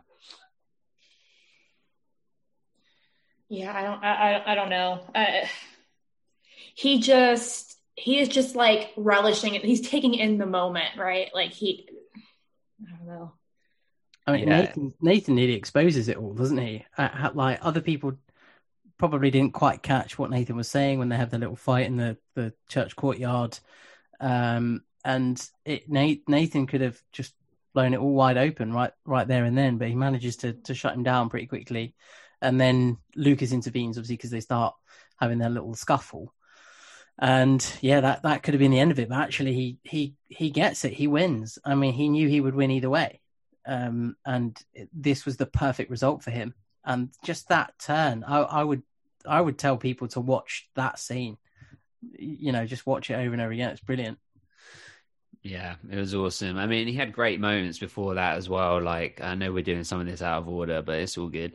Uh, like where he uh, he gave Jules the, the necklace and was like, "It's your final payment. You know, I'm gonna gonna leave you alone and whatever." And she's like, "Oh, it must be so great to be Dan Scott, to feel like untouchable and whatever. But one day you'll you'll crumble and you'll get your payback." And he's like, "You know, I, I wouldn't hold your breath." Like, even that is like, he's so confident and cocky. And uh, it, he does have a bit of a creepy line where he's like, um, "Make sure you save a slow dance for me, Miss Davis." And, oh uh, yeah, super creepy, super super creepy. That was horrible. But that, like, they mention the creepy, they they bring it up, so that's at least it's noted. Yeah, yeah. It's not like a Mark Schwanism where it's like, yeah, this is like it's it's meant to be that portrayed that way in the show and then highlighted that way. Hmm. So yeah, and then yeah, and then like that final bit where he flicks over the thing. I really like the way as well that he does it with like just like the back of his finger, like just gently. That wedding cake looks awesome. Yeah, and he actually puts his finger. Mmm. He's so good. I, in my opinion, I mean, obviously, I'm a massive fan. It's my favorite show, but I think he's the best antagonist in T V. I really do. I mean, Lauren's nodding just for the tape. That's very Line of Duty. Uh, Dom, how did, what's what's your conclusion? Do you, do you think, is he up there for you as one of the greatest antagonists? He he's up there, yeah. He's and just the way it's just the way he comes across on screen. He's just he's creepy. He's controlling. He's powerful. He's yeah, just perfect. Just the ultimate manipulator as well. I really hope that he's at the convention that we get to go to, because it's going to be a roll of the dice of like what cast members are there.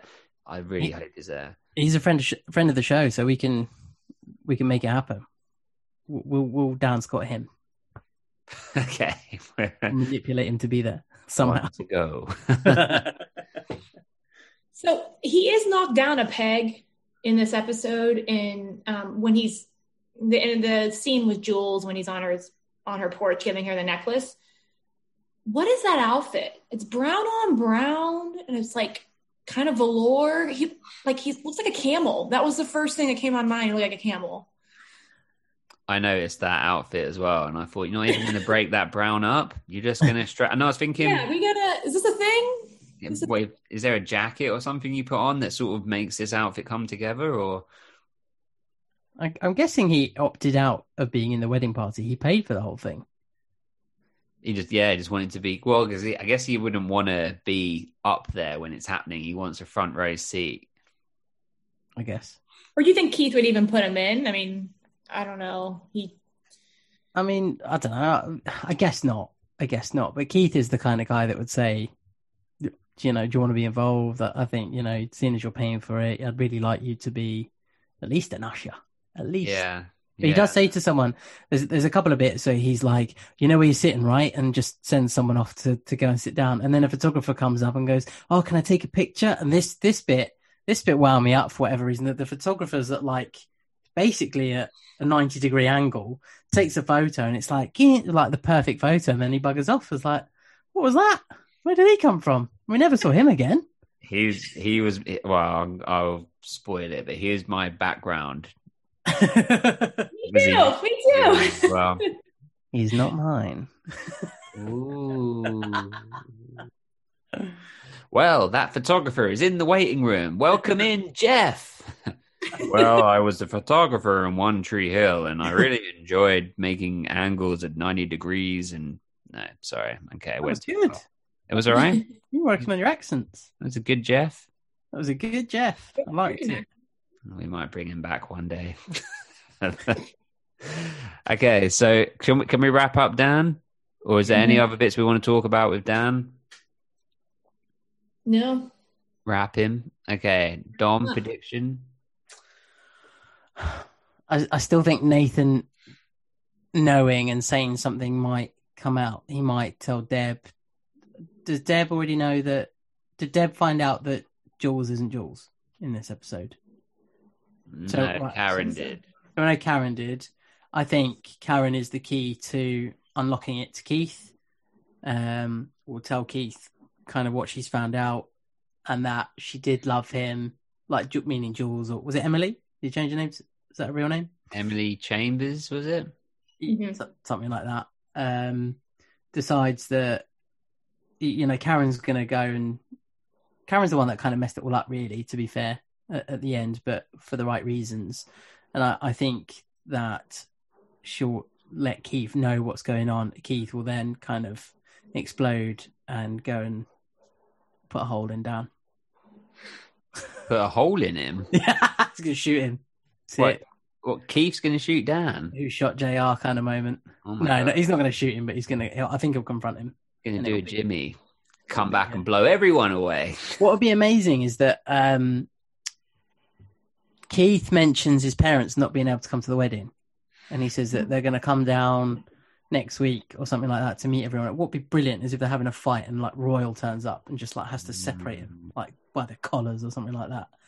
Yeah, that'd be good. I'd that, like, that'd I'd be like good to see that. Maybe, maybe, maybe. We'll see, my man. We'll see. Well, uh, where do you want to go to next, Lauren? Let's go to Karen and Andy. Candy. Can I just Andy. say... Can I just say about Andy, I said it on the last episode, but just because it was featuring again, he had the Motorola Razor again, the flip phone. Mm-hmm. It was featuring heavy. So, uh, yeah. Yeah, he does the thing where he's like thinking with it right on his chin. Like, yeah. When, when I heard that in the podcast, I'm like, oh, that's, yeah, that's so obvious. Yeah, I love that. So our man Andy's been chatting with his investigator, Bob. And they're sort of doing this back and forth of trying to find a picture, or they found out Dan's having an affair.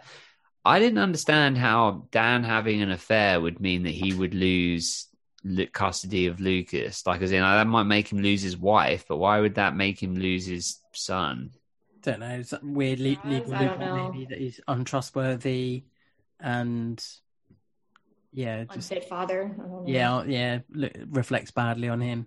Potentially sure. An unstable home. Yeah, going yeah. into, and you know, things.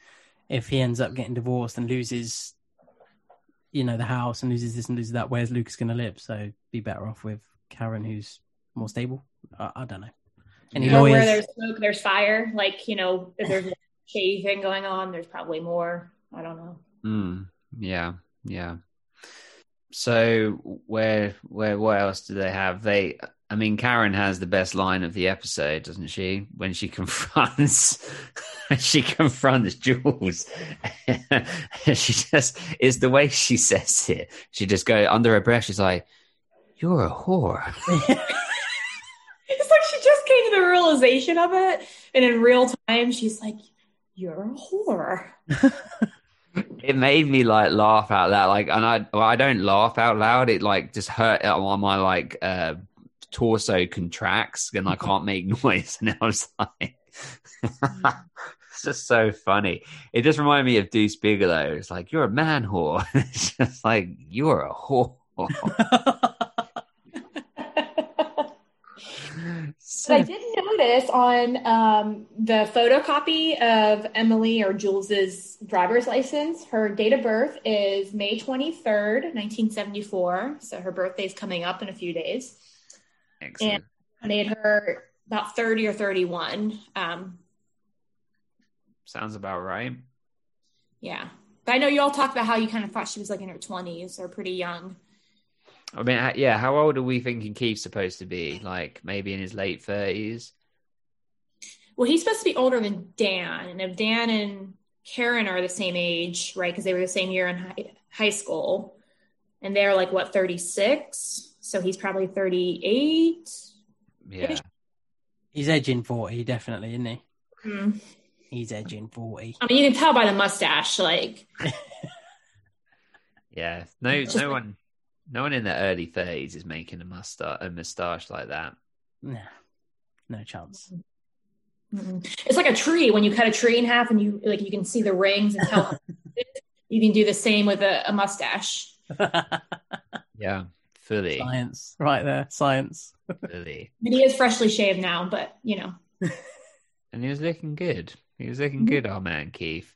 Mm-hmm. Uh, he didn't actually, Keith didn't actually have that much screen time, considering it was his wedding. Like, he was in it, like, here and there, but it was mainly focused around everybody else, like, that knows all of this information, like, behind his back.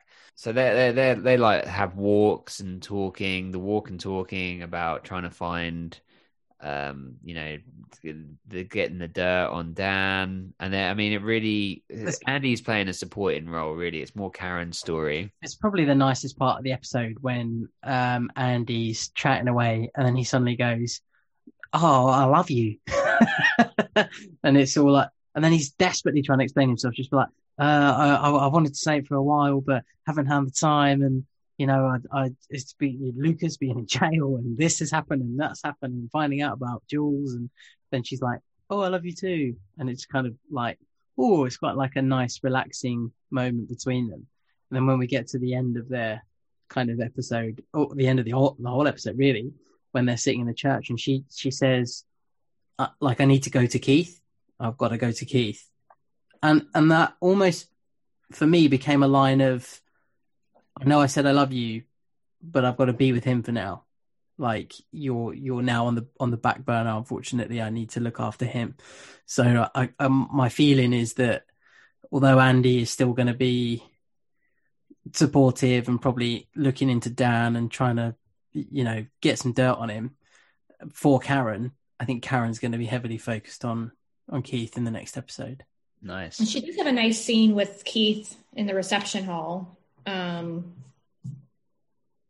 where she seems less jealous. I, I could, and it might have been just the after effects of, you know, her and Andy confirming they love each other. She didn't seem like she was when she was at Trick, and she was like, "Oh, I'm jealous of Jules," right? And trying to like derail things, but.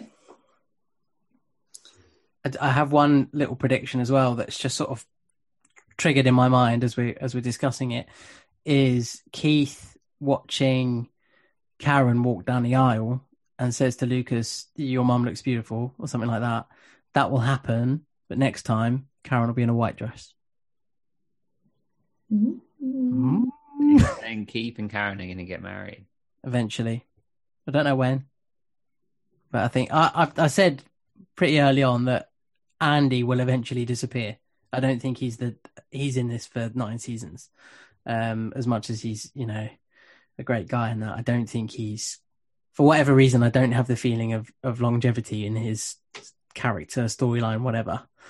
But I, I do have a feeling that, you know, Karen and Keith may end up that way in the end. We will see, my friend. It's all foreshadowing, the whole this walking down the aisle. Doesn't she look great? It's it's coming, but in a white dress. He'll say it again to Lucas mm. in the future.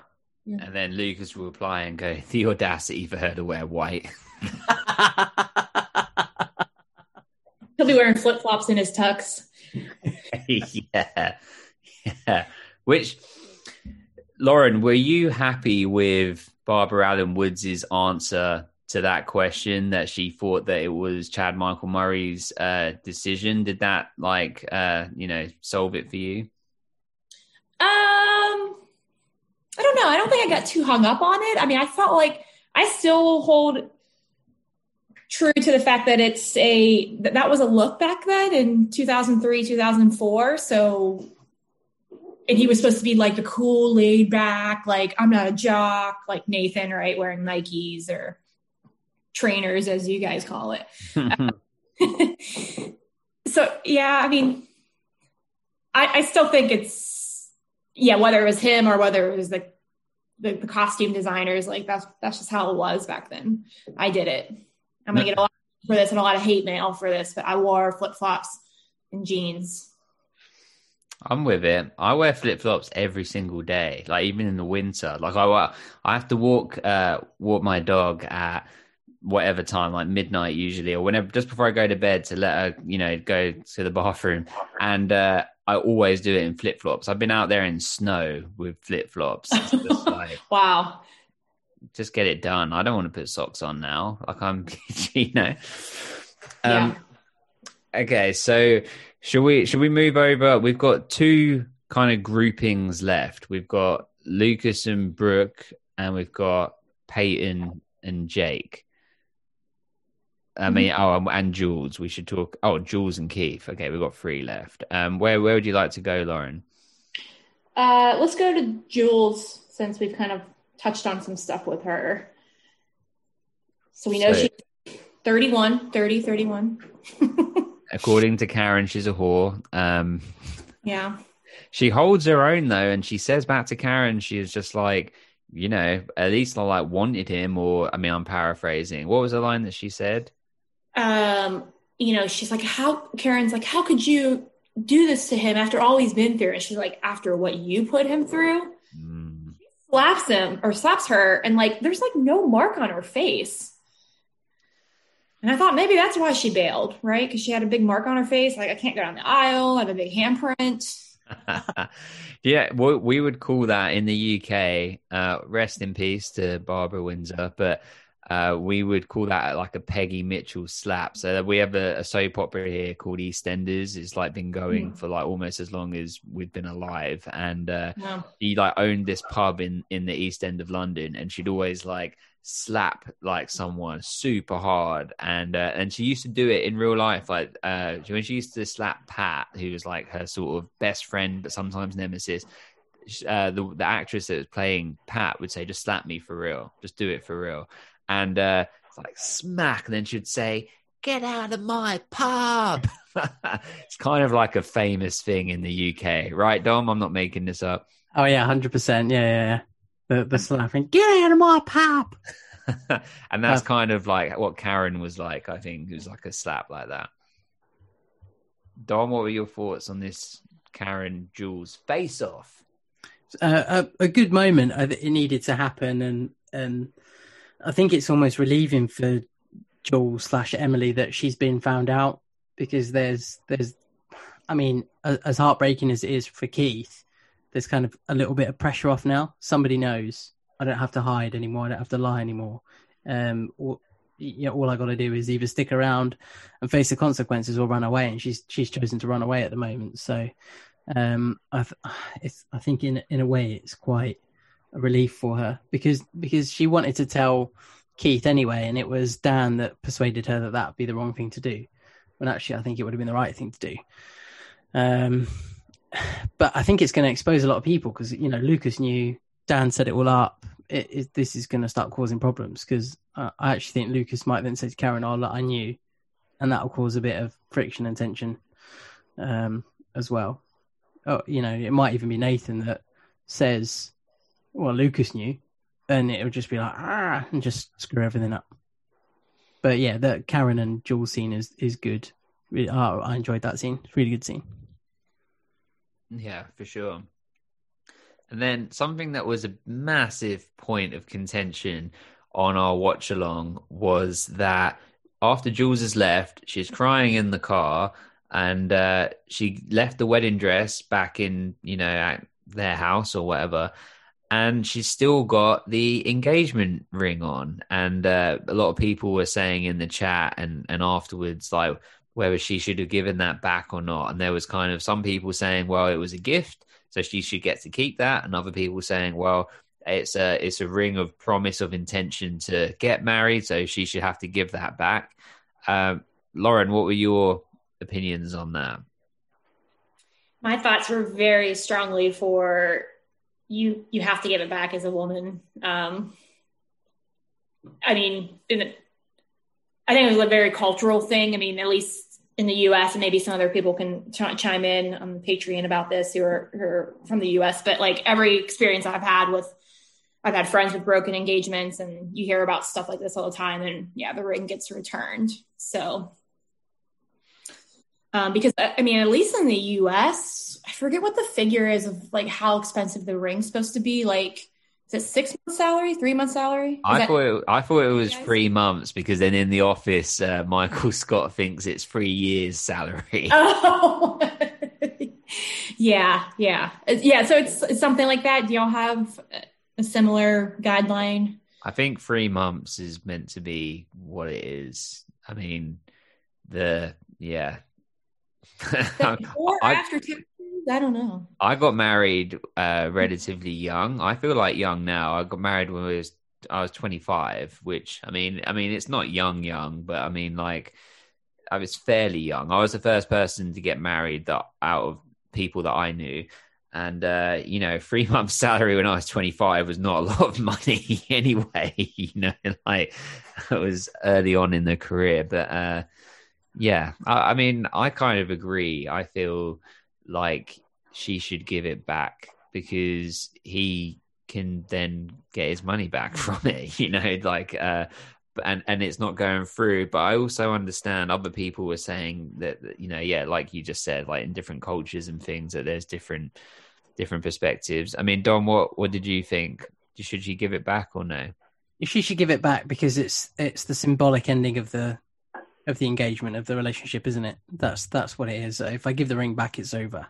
Um, and also, uh, Keith isn't the sort of person that go, oh yeah, okay, I want it back for the money. He's the sort, he won't want it, and he'll probably say keep it. If he says keep it, fine, that's okay. But it's that symbolic gesture of, look, I'm I'm sorry, but this is over. I can't do this anymore. Here's the ring. It's over. Like, is she supposed to wear it? And then, like, I mean, what people are going to say, oh, you're engaged, because clearly an engagement ring. And then, oh, no, we broke it off, but I really like it. I'm going to keep wearing it. Like, and then it sits in a jewelry box. I mean, what's the point, you know, of keeping it? Yeah. I, I get the feeling is she still wants the engagement to go ahead and has run away from this scenario because of Dan and what Karen has now discovered and said. Um, there's always potential for, if there's anyone here who, you know, has anything to say before we go into vows and stuff like that, um, that someone will then say something because there's enough people in that crowd that know. You know, there's obviously Dan, Karen, Andy, Lucas, now Nathan, you know, Deb might know. Is it's just the, the number of people that, that might intervene and embarrass Keith that way, um, when that would be more of a shock rather than her just kind of not turning up. So I kind of think maybe trying to save face a little bit or save Keith's um, embarrassment a little bit um, by not letting that happen. Yeah, good call. And then if we just touch upon Keith then, so, I mean, he has nice moments. He sees Lucas before he's getting married when Lucas like comes up with the basketball and Keith's saying, you know, he's just checking it out, getting ready, and uh, he doesn't take the drink with Whitey. He says he wants to do this one sober. He it says, like what you said, Dom, that, you know, his parents aren't around, they're on safari or like hunting big cats or something horrendous. Royal, you piece of shit, leave them cats alone. um, and yeah, like uh, he runs out. I, Andy didn't. Andy wasn't particularly very subtle. Like when Jules doesn't come down the aisle, you know, Andy could have taken thirty seconds and just walked down the aisle and whispered into Keith's ear and just said, "Hey man, she's not coming, mate, but maybe just walk out of here, chill. Don't don't alarm people." Instead, from the other side of the room, it's just like, "Hey, Keith, she's not coming, not happening." Yeah, no, no. Sorry, mate. Hi. Hi, hi, everyone. Um, she's gone. We're, she, she, she left. I, I don't know whose car she took. She didn't come in a car, but she's got one. So, laters. Got my eyes open. Look at my Motorola. Razor. uh, Uh, should we, should we flip over to Lucas and Brooke or Peyton? One and... one thing about Keith is that he's very sweaty. He likes a cool environment. He's a very sweaty man, apparently, especially when he's nervous.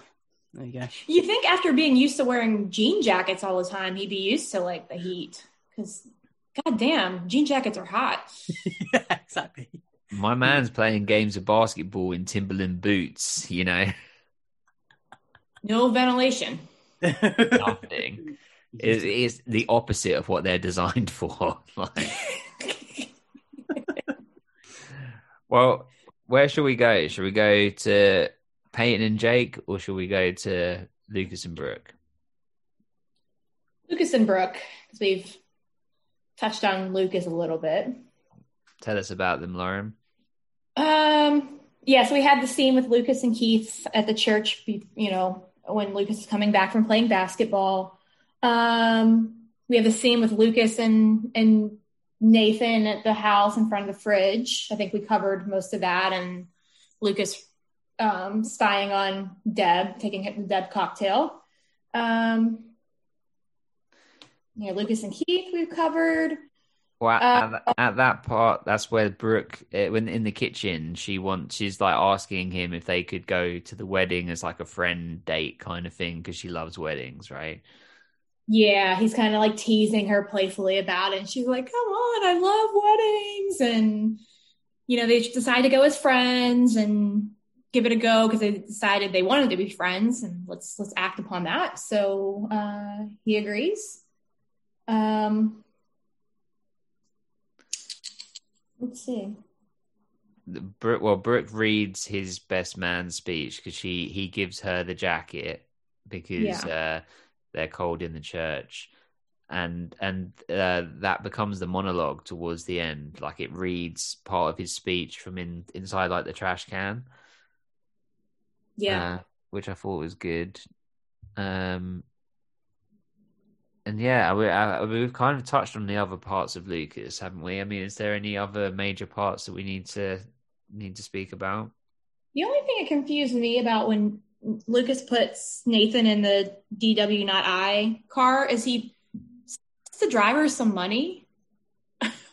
And I was like, is this a free service, or is he tipping him, or is it like a preemptive, he's going to barf in your car and here's some cleaning money thing?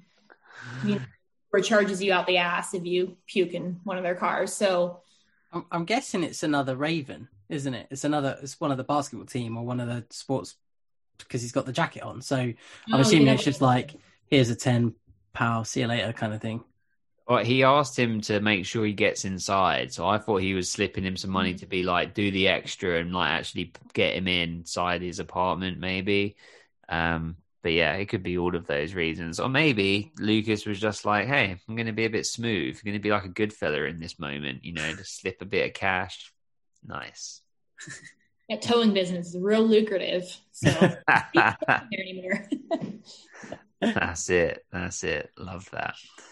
Um, well, uh, uh, Brooke has uh, some good moments. She says that Felix can't go because he's grounded because of the the party that he threw. Um, and none of us are mad at that because it meant no Felix. Uh, she looks great in the dress that she chooses, uh, as does Peyton. But we'll we'll get onto her when we get there. I um, didn't like the dress. Oh. I didn't like Brooke's dress. When you said like Brooke was always got great clothes and stuff like that right at the beginning, I was thinking, just not in this episode. I thought the dress was awful. And when she said she Anne Franked it, I did laugh at that. That was that, that was an amusing moment. But um, I, I laughed when we did the watch along as well. But I, di- I didn't like the dress at all. I, I know nothing about fashion. Sorry? Go ahead. No, I, I know nothing about fashion and can't really comment on that because, you know, I dressed like a hobo most of my you know days but um yeah I, I just didn't I didn't like the dress. It wasn't for me. In the chat during the walk uh, the watch along, that was a big point of contention. A lot of people either loved it or hated her dress. So nice fifty-fifty split room. Love it. Yeah yeah I, I wish they would have, when Nate or when Lucas was walking Brooke out of her house to his car going to the wedding, I wish like they would you know would have shown Felix like clocking that, right? Checking. I mean, that would have created a little bit more drama, but that's true. Yeah, it could have been he was looking out the window from next door. Yeah, that's true. I mean, I quite like that scene that they purposely just they didn't have the door open. They just were on the driveway or walking out because it must have been like they paid less of a fee to not have to shoot inside of the house or something, you know? Yeah. Or, or they probably don't even shoot in the house at all, do they? They probably just have a sound stage for like the bedrooms, and then like they just do the exterior shots. But um, yeah, I mean, and then probably Brooke, the amount of hair gel they needed for Felix for that scene would have been just over budget. Astronomical, astronomical. Not enough Brill cream in the world. Brill cream. You had to heat it up before you use it. Uh, the uh, uh, it, Brooke kind of like. Uh, goes over into like the Peyton storyline, so we can probably maybe go over to there a little bit as well when mm-hmm. she comes in and Peyton and Jake are in bed and Jake's kind of doing this thing of saying that like Jenny's saying her first words and um, you know they're canoodling, let's say, and uh, she comes in and uh, I specifically use that word in my notes as canoodling. Crazy, because that's not like a word that's really in my vocabulary. It just kind of came out there. Serendipitous, which is Magdalena's favorite word, serendipity. Yeah. So there you go, Magdalena. You um, live one more day. Yeah. Um, so I like I really like this scene. I thought it was quite nice, and I really like the storyline between Jake and Peyton. It's just really happy, and when Jake sorry, when Peyton is getting dressed and she comes out and she's like, oh, I'm being a total girl. And she comes out and she looks, she looks great. She looks beautiful. And she's like, you know, great dress and hair looks great. And, you know, I know a lot of this stuff is generally lost on myself, and I'm going to speak for Dom, but on Dom too, I'm imagining in being, you know, men, though I'm not the most masculine guy. I noticed and I thought, yeah, looks great. I mean, Lauren, what, what did you make of uh, Peyton's dress? She looked great. And just like um, Deidre commented last podcast, like she's so happy. So she's glowing, and she's actually glowing as an as an actress. So, I mean, I feel like there might've been something in her personal life going on that she was also very happy, but um, yeah, I mean, she looks stunning in that. And of course they do like the whole, like they start at her legs and they come up, and I was like, ooh, I feel a little dirty doing this, but do you know, he uh, later or at some point, or they go to bed quite quickly after this, right? I mean, he was feeling it too. Um, and, but there's a moment where, and I know that we're just sensitive to it now because we're aware of the Mark Schwann stuff, but I, I don't think this was a Mark Schwann thing, but he like has his hand like going up her leg while they're in the bed. Now it's a little bit like, oh, I don't know. That's a bit unnecessary. We don't need it. We can see they're in bed. We know what's going to happen. Like, Like, we know they're doing the dippy soldier. I mean, it's pretty obvious. Dippy egg and soldiers, sunny side up, over easy. So, does Jake look malnourished to anybody? I mean, he looks like, and especially since he had a shirt off in this episode, um, but even when in a suit, he looks really, really thin, but like not healthy thin. Did anyone else notice that? Dom? I'm guessing Peyton doesn't feed him. So yeah, he, he did look he did look a bit skinny for because he, he was like, I remember in season one he's quite built, isn't he? He's quite a chunky guy. Right. I don't know where, whether that's a conscious de- decision because he hasn't been at the school, he hasn't been you know playing basketball, so he's not been training. Mm-hmm. Maybe it's maybe it's a conscious decision. I'm not sure, but uh, one thing I have to say about. Um, Jake and Peyton's rela- little relationship is, although it is nice and it is really nice to see, and, and that they're both happy and like kind of feels like they're happy finally until we get to the end of the episode. Um, but it almost feels like they weren't able to sleep together until they saw each other like all dolled up, like they didn't fancy each other until that moment. It was just like, oh, okay, this this is a bit un- this is a bit weird, a bit unusual, but it's almost like, oh wow, you're you're dressed really fancy and look, you, you look fantastic, and you probably smell great as well because he, he likes that, and and he looked you know pretty swish as well, and then it was like, okay, clothes off then, let's go for it. But we've had all that time where they were canoodling, to use your word, um, sleeping in bed together for a week, but now we decide to do it after we're all done up. Exactly. What does that tell you? Vanity.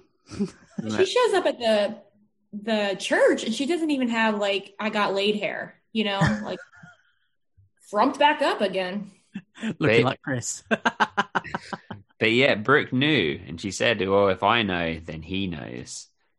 Like, that was one of my favorite lines of like the whole the whole show. I mean, because it's like she's like having this moment with with Lucas, and she's like, oh, I'm just, you know, I just read your speech and my, I'm crying and my mascara is running. And then she's like, oh, you did it. Like she knows. I, I like that. I like that. She could, she could see the looseness in Jake's walk, you know, but uh, yeah, that's a great line. And then also we get the moment when they're in the church and Brooke's asking Peyton, how was it?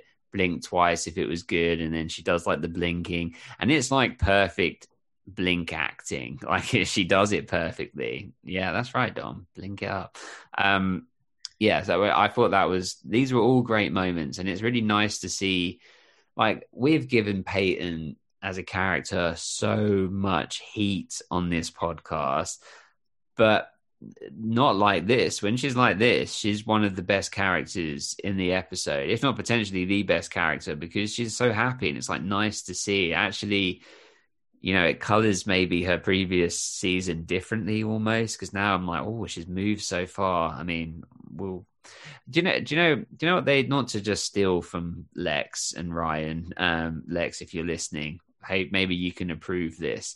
Uh, but what they used to do is they'd do an end of season award show where they would give out like who was the best character of the whole season or who was the best performer of the whole season. And maybe we should do something like that, because uh, then we can sort of uh, bookshelf the ends, you know? Mm-hmm. Yeah. Cool. Okay. Like set, it, uh, set it up as, as... Do we have any listeners left after this? I think that's a great... Do you want to set it up as like a poll for people to vote on? Oh, that'd be good as well. Yeah, so we could have our own opinions, and then we could have, and like everyone, everyone on the Patreon can write what theirs are, and we can go through all of that. That'd be really cool. Yeah, we can. I'll make that happen. Well, uh, um, let me know what you want, and I can make that happen. Okay. Oh, could you do the polls on Slido?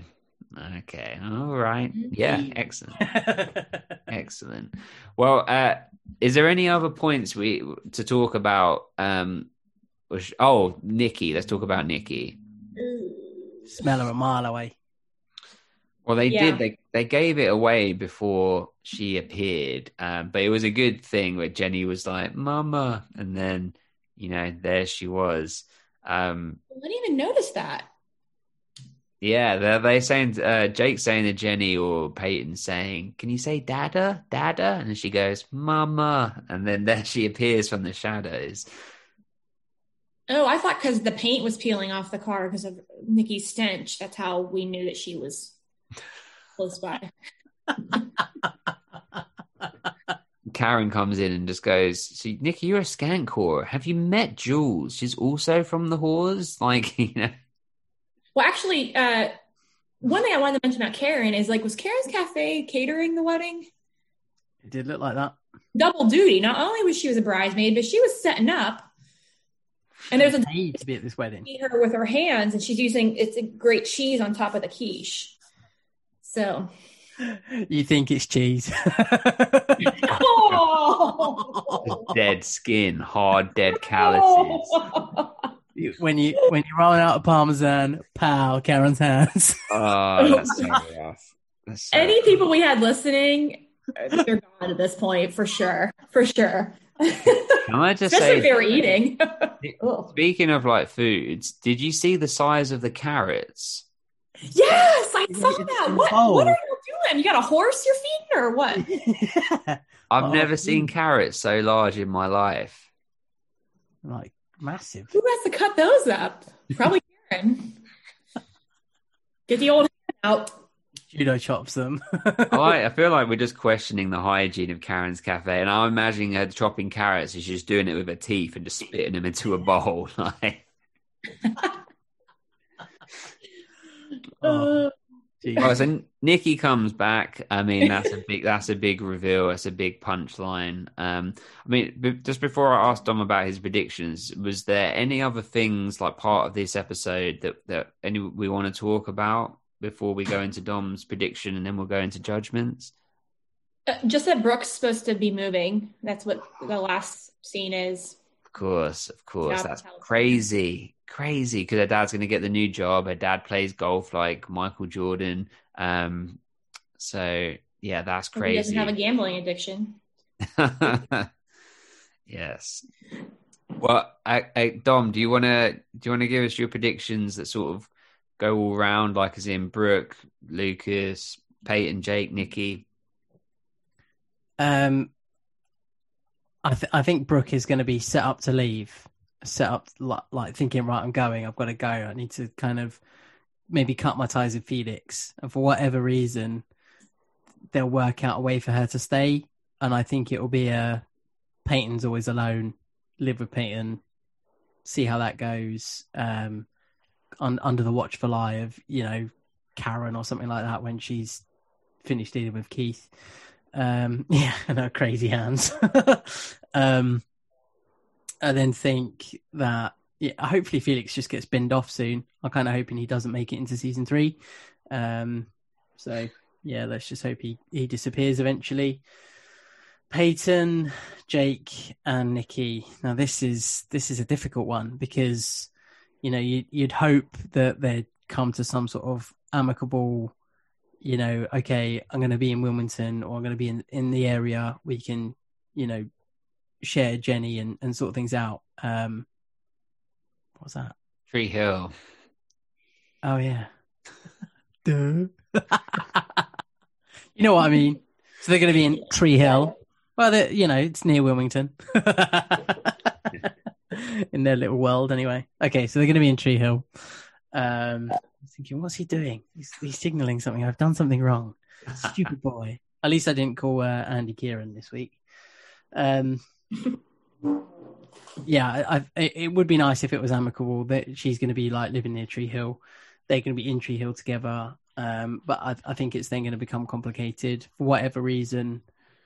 Um, it will it will turn out that um, I don't know, maybe like child services gets involved or something like that, and they find out that Jake isn't living with his parents, so it's not a stable environment, kind of like the Dan, Karen, Lucas situation. Um, so he's at threat of losing Jenny to Nikki. Nikki might then get custody of Jenny somehow. They'll throw in the whole she's had to drive across the country to to find him when he wasn't there. It, it, it'll all it's all going to be messy, and I think Jake has to move out for Brooke to move in, if that makes sense. Yeah, awesome, perfect, love it. If you enjoyed this episode, you can rate, review, and subscribe. Um, you can find us on raven hoots dot net because basketballs go through what, Dom? Hoops. And what, Simon? Nets. Yeah. All right. We're going to move into Judgment Land and the precious, precious rating. Oh, I love this. Let's start with Simon. Who's your favorite performer and why? Well, thank you. Uh, I'm going to say... I'm going to say... I'm going to go with Paul Johansson on this one. I, for all the reasons we said, I just love his maniacal glares and just the way he holds everyone's like attention on screen. I'm going to go go to him. For sure, for sure, for sure. Dom? Uh, I'm actually, I actually think Moira Kelly did a did a really really good job with this episode. Um, you know, catering isn't easy, um, but I actually think you know her her scene with Jules kind of made it uh, really like in terms of performance. So it's going to Moira Kelly for me. And what about you, Lauren? Uh, my favorite performer is James La- James Lafferty because he played emotional really well and played drunk very well, which is very hard as an actor to do. I think you guys have talked about that before. So choosing good old James. Nice. All right, moving on to our favorite character. Simon, as our guest, would you start out? uh, I'm going to say Peyton for the reasons that we said, and it's just nice to see her really happy and, uh, I loved her blinking and all of that stuff. So yeah, and I, and and she did look great in the dress. And you, she has a bad track record with dresses and spillages and cocaine in bathrooms, and none of that happened in this episode. So I will say Peyton. Thank you, Lauren. Dom, uh, I'm going to say my favorite character was Brooke for this episode.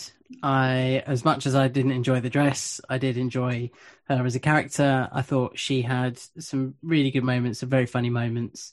Um, quite touching when she'd read the speech. Didn't realise it was a, a quote from Dante, but uh, you know, was taken taken aback by it. And it was some really great acting from Sophia Bush, um, as as always. And yeah, I think she she had a, a solid episode as as. Uh, Brooke this week. And yours, Lauren? I'm going to go with Lucas, so someone completely different again. Um, I felt like he held this episode together, right? He was there for Keith. He, you know, brings Brooke as a date and she's ecstatic. Uh, he consoles her when she said she has to move. Um, he checks Nathan and he's kind of there for him as well. And he confronts uh, both Dan and Deb on separate things. Nice. I was actually very close to picking Lucas. I think Brooke just slightly outweighed it for me, but very good choice. She was funny in this episode. Mm. Or, sorry. I love that. I love that. I love that. Love that. Love that. uh, favorite line? Let's start with you, Dom, this time. Let me just confer with my notes because I wrote a few. I think it's going to be a Whitey line. Um, I did write down Brooks. Um, I kind of Anne Franked a few things in the attic before the yard sale. That that got in there. Uh, uh, uh, there's your story. By the way, his idea is fake. That I think I'll I think I'll go with that. And it's it's kind of like the way he says it and the big smile on his face, and he just walks out from the uh, the the offie liquor store at that time. So yeah, I'll go with that line from Whitey. Simon, mine has got to be. You're a whore. Just more. It's the way that it was like, if she was calculating in her head, it was like two plus two is four and you're a whore. Like two plus two is whore. Yeah. What about you? Like the gears moving in her head. Yeah, exactly. What about you?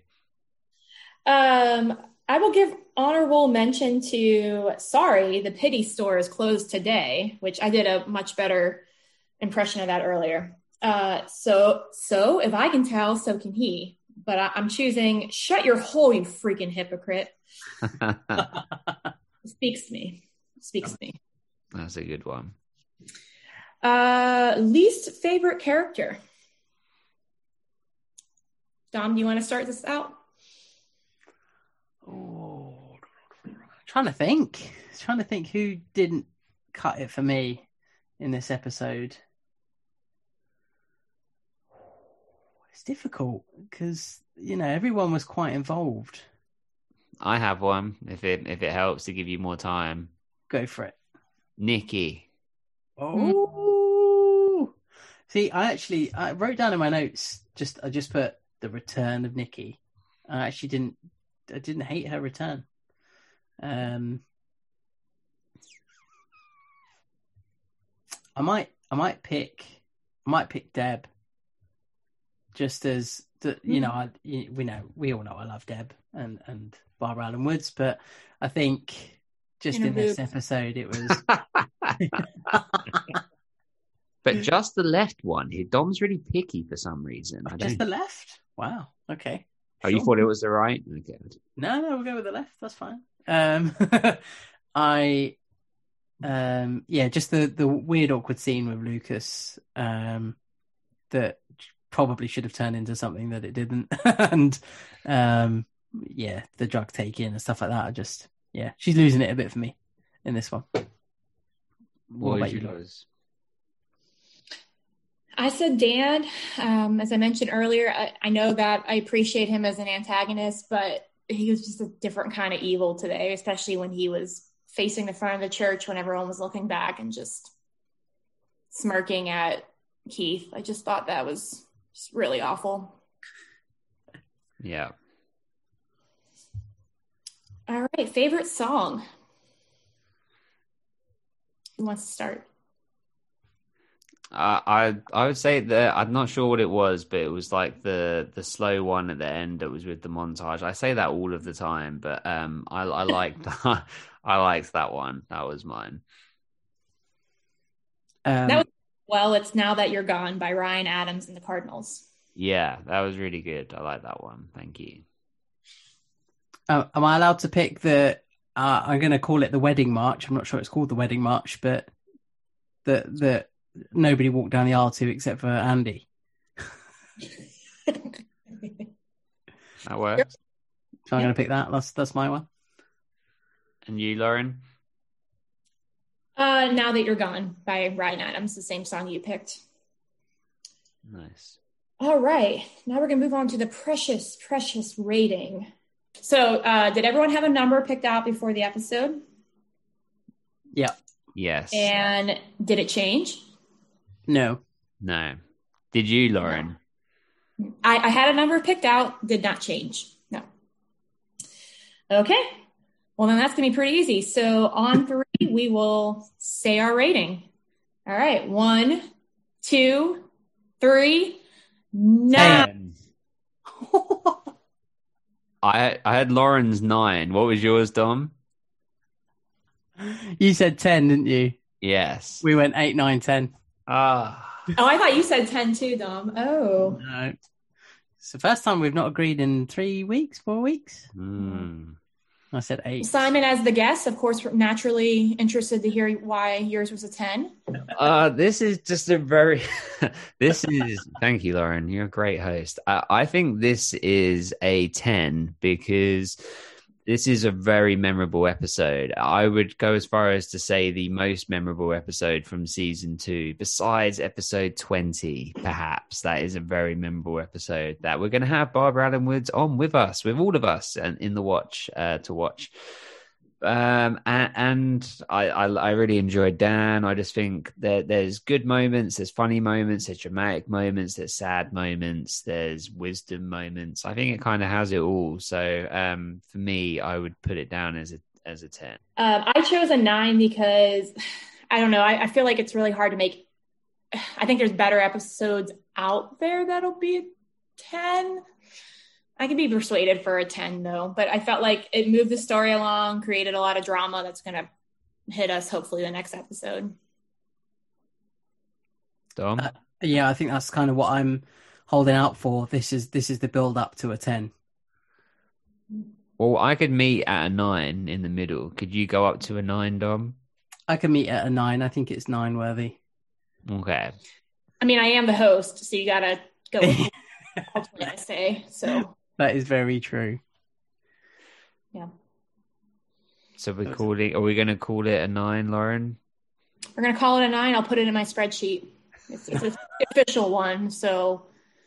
Um, you got this down. She's got this down. You know what I really want to happen now? Like, I would really like to hear an entire episode that is Lauren and Tammy being. being we're not even we're not even there. We just get to listen to it. Just, just Tammy going, oh, he's popped down the offie. I don't even know what the hell you're saying right now. Basically, he's gone to the liquor store. Oh, okay. uh, okay, do we need to do our uh, accent? Our hell, hell yes. Hell yes, we do. Simon, do you want to choose since you're the guest? Oh, oh wow. Love that. Nah. Yeah. If not, I have one uh, lined up. But I'll put it let's here. let's go with yours. Your idea. Russian. Oh, oh my gosh! I don't think we've done Russian yet. That's going to be really hard for me. Dom's. I've heard Dom's Russian before, and it's really good. You got to you got to think Goldeneye. This is this is the Goldeneye moment. What I think about saying is it's a, it's a line from uh, Family Guy where they go, "In Soviet Russia, car drive you." Perfect. What, Dom, can you do our intro bit? Because you always do that part. Are you ready for Ravens on three? Yeah. Yeah. Need some da? Vodka, but yeah. In Russia, it's da with a D. Oh da. Da. No, oh, you just da. Ravens on three. One, two, three. Ravens. Ravens.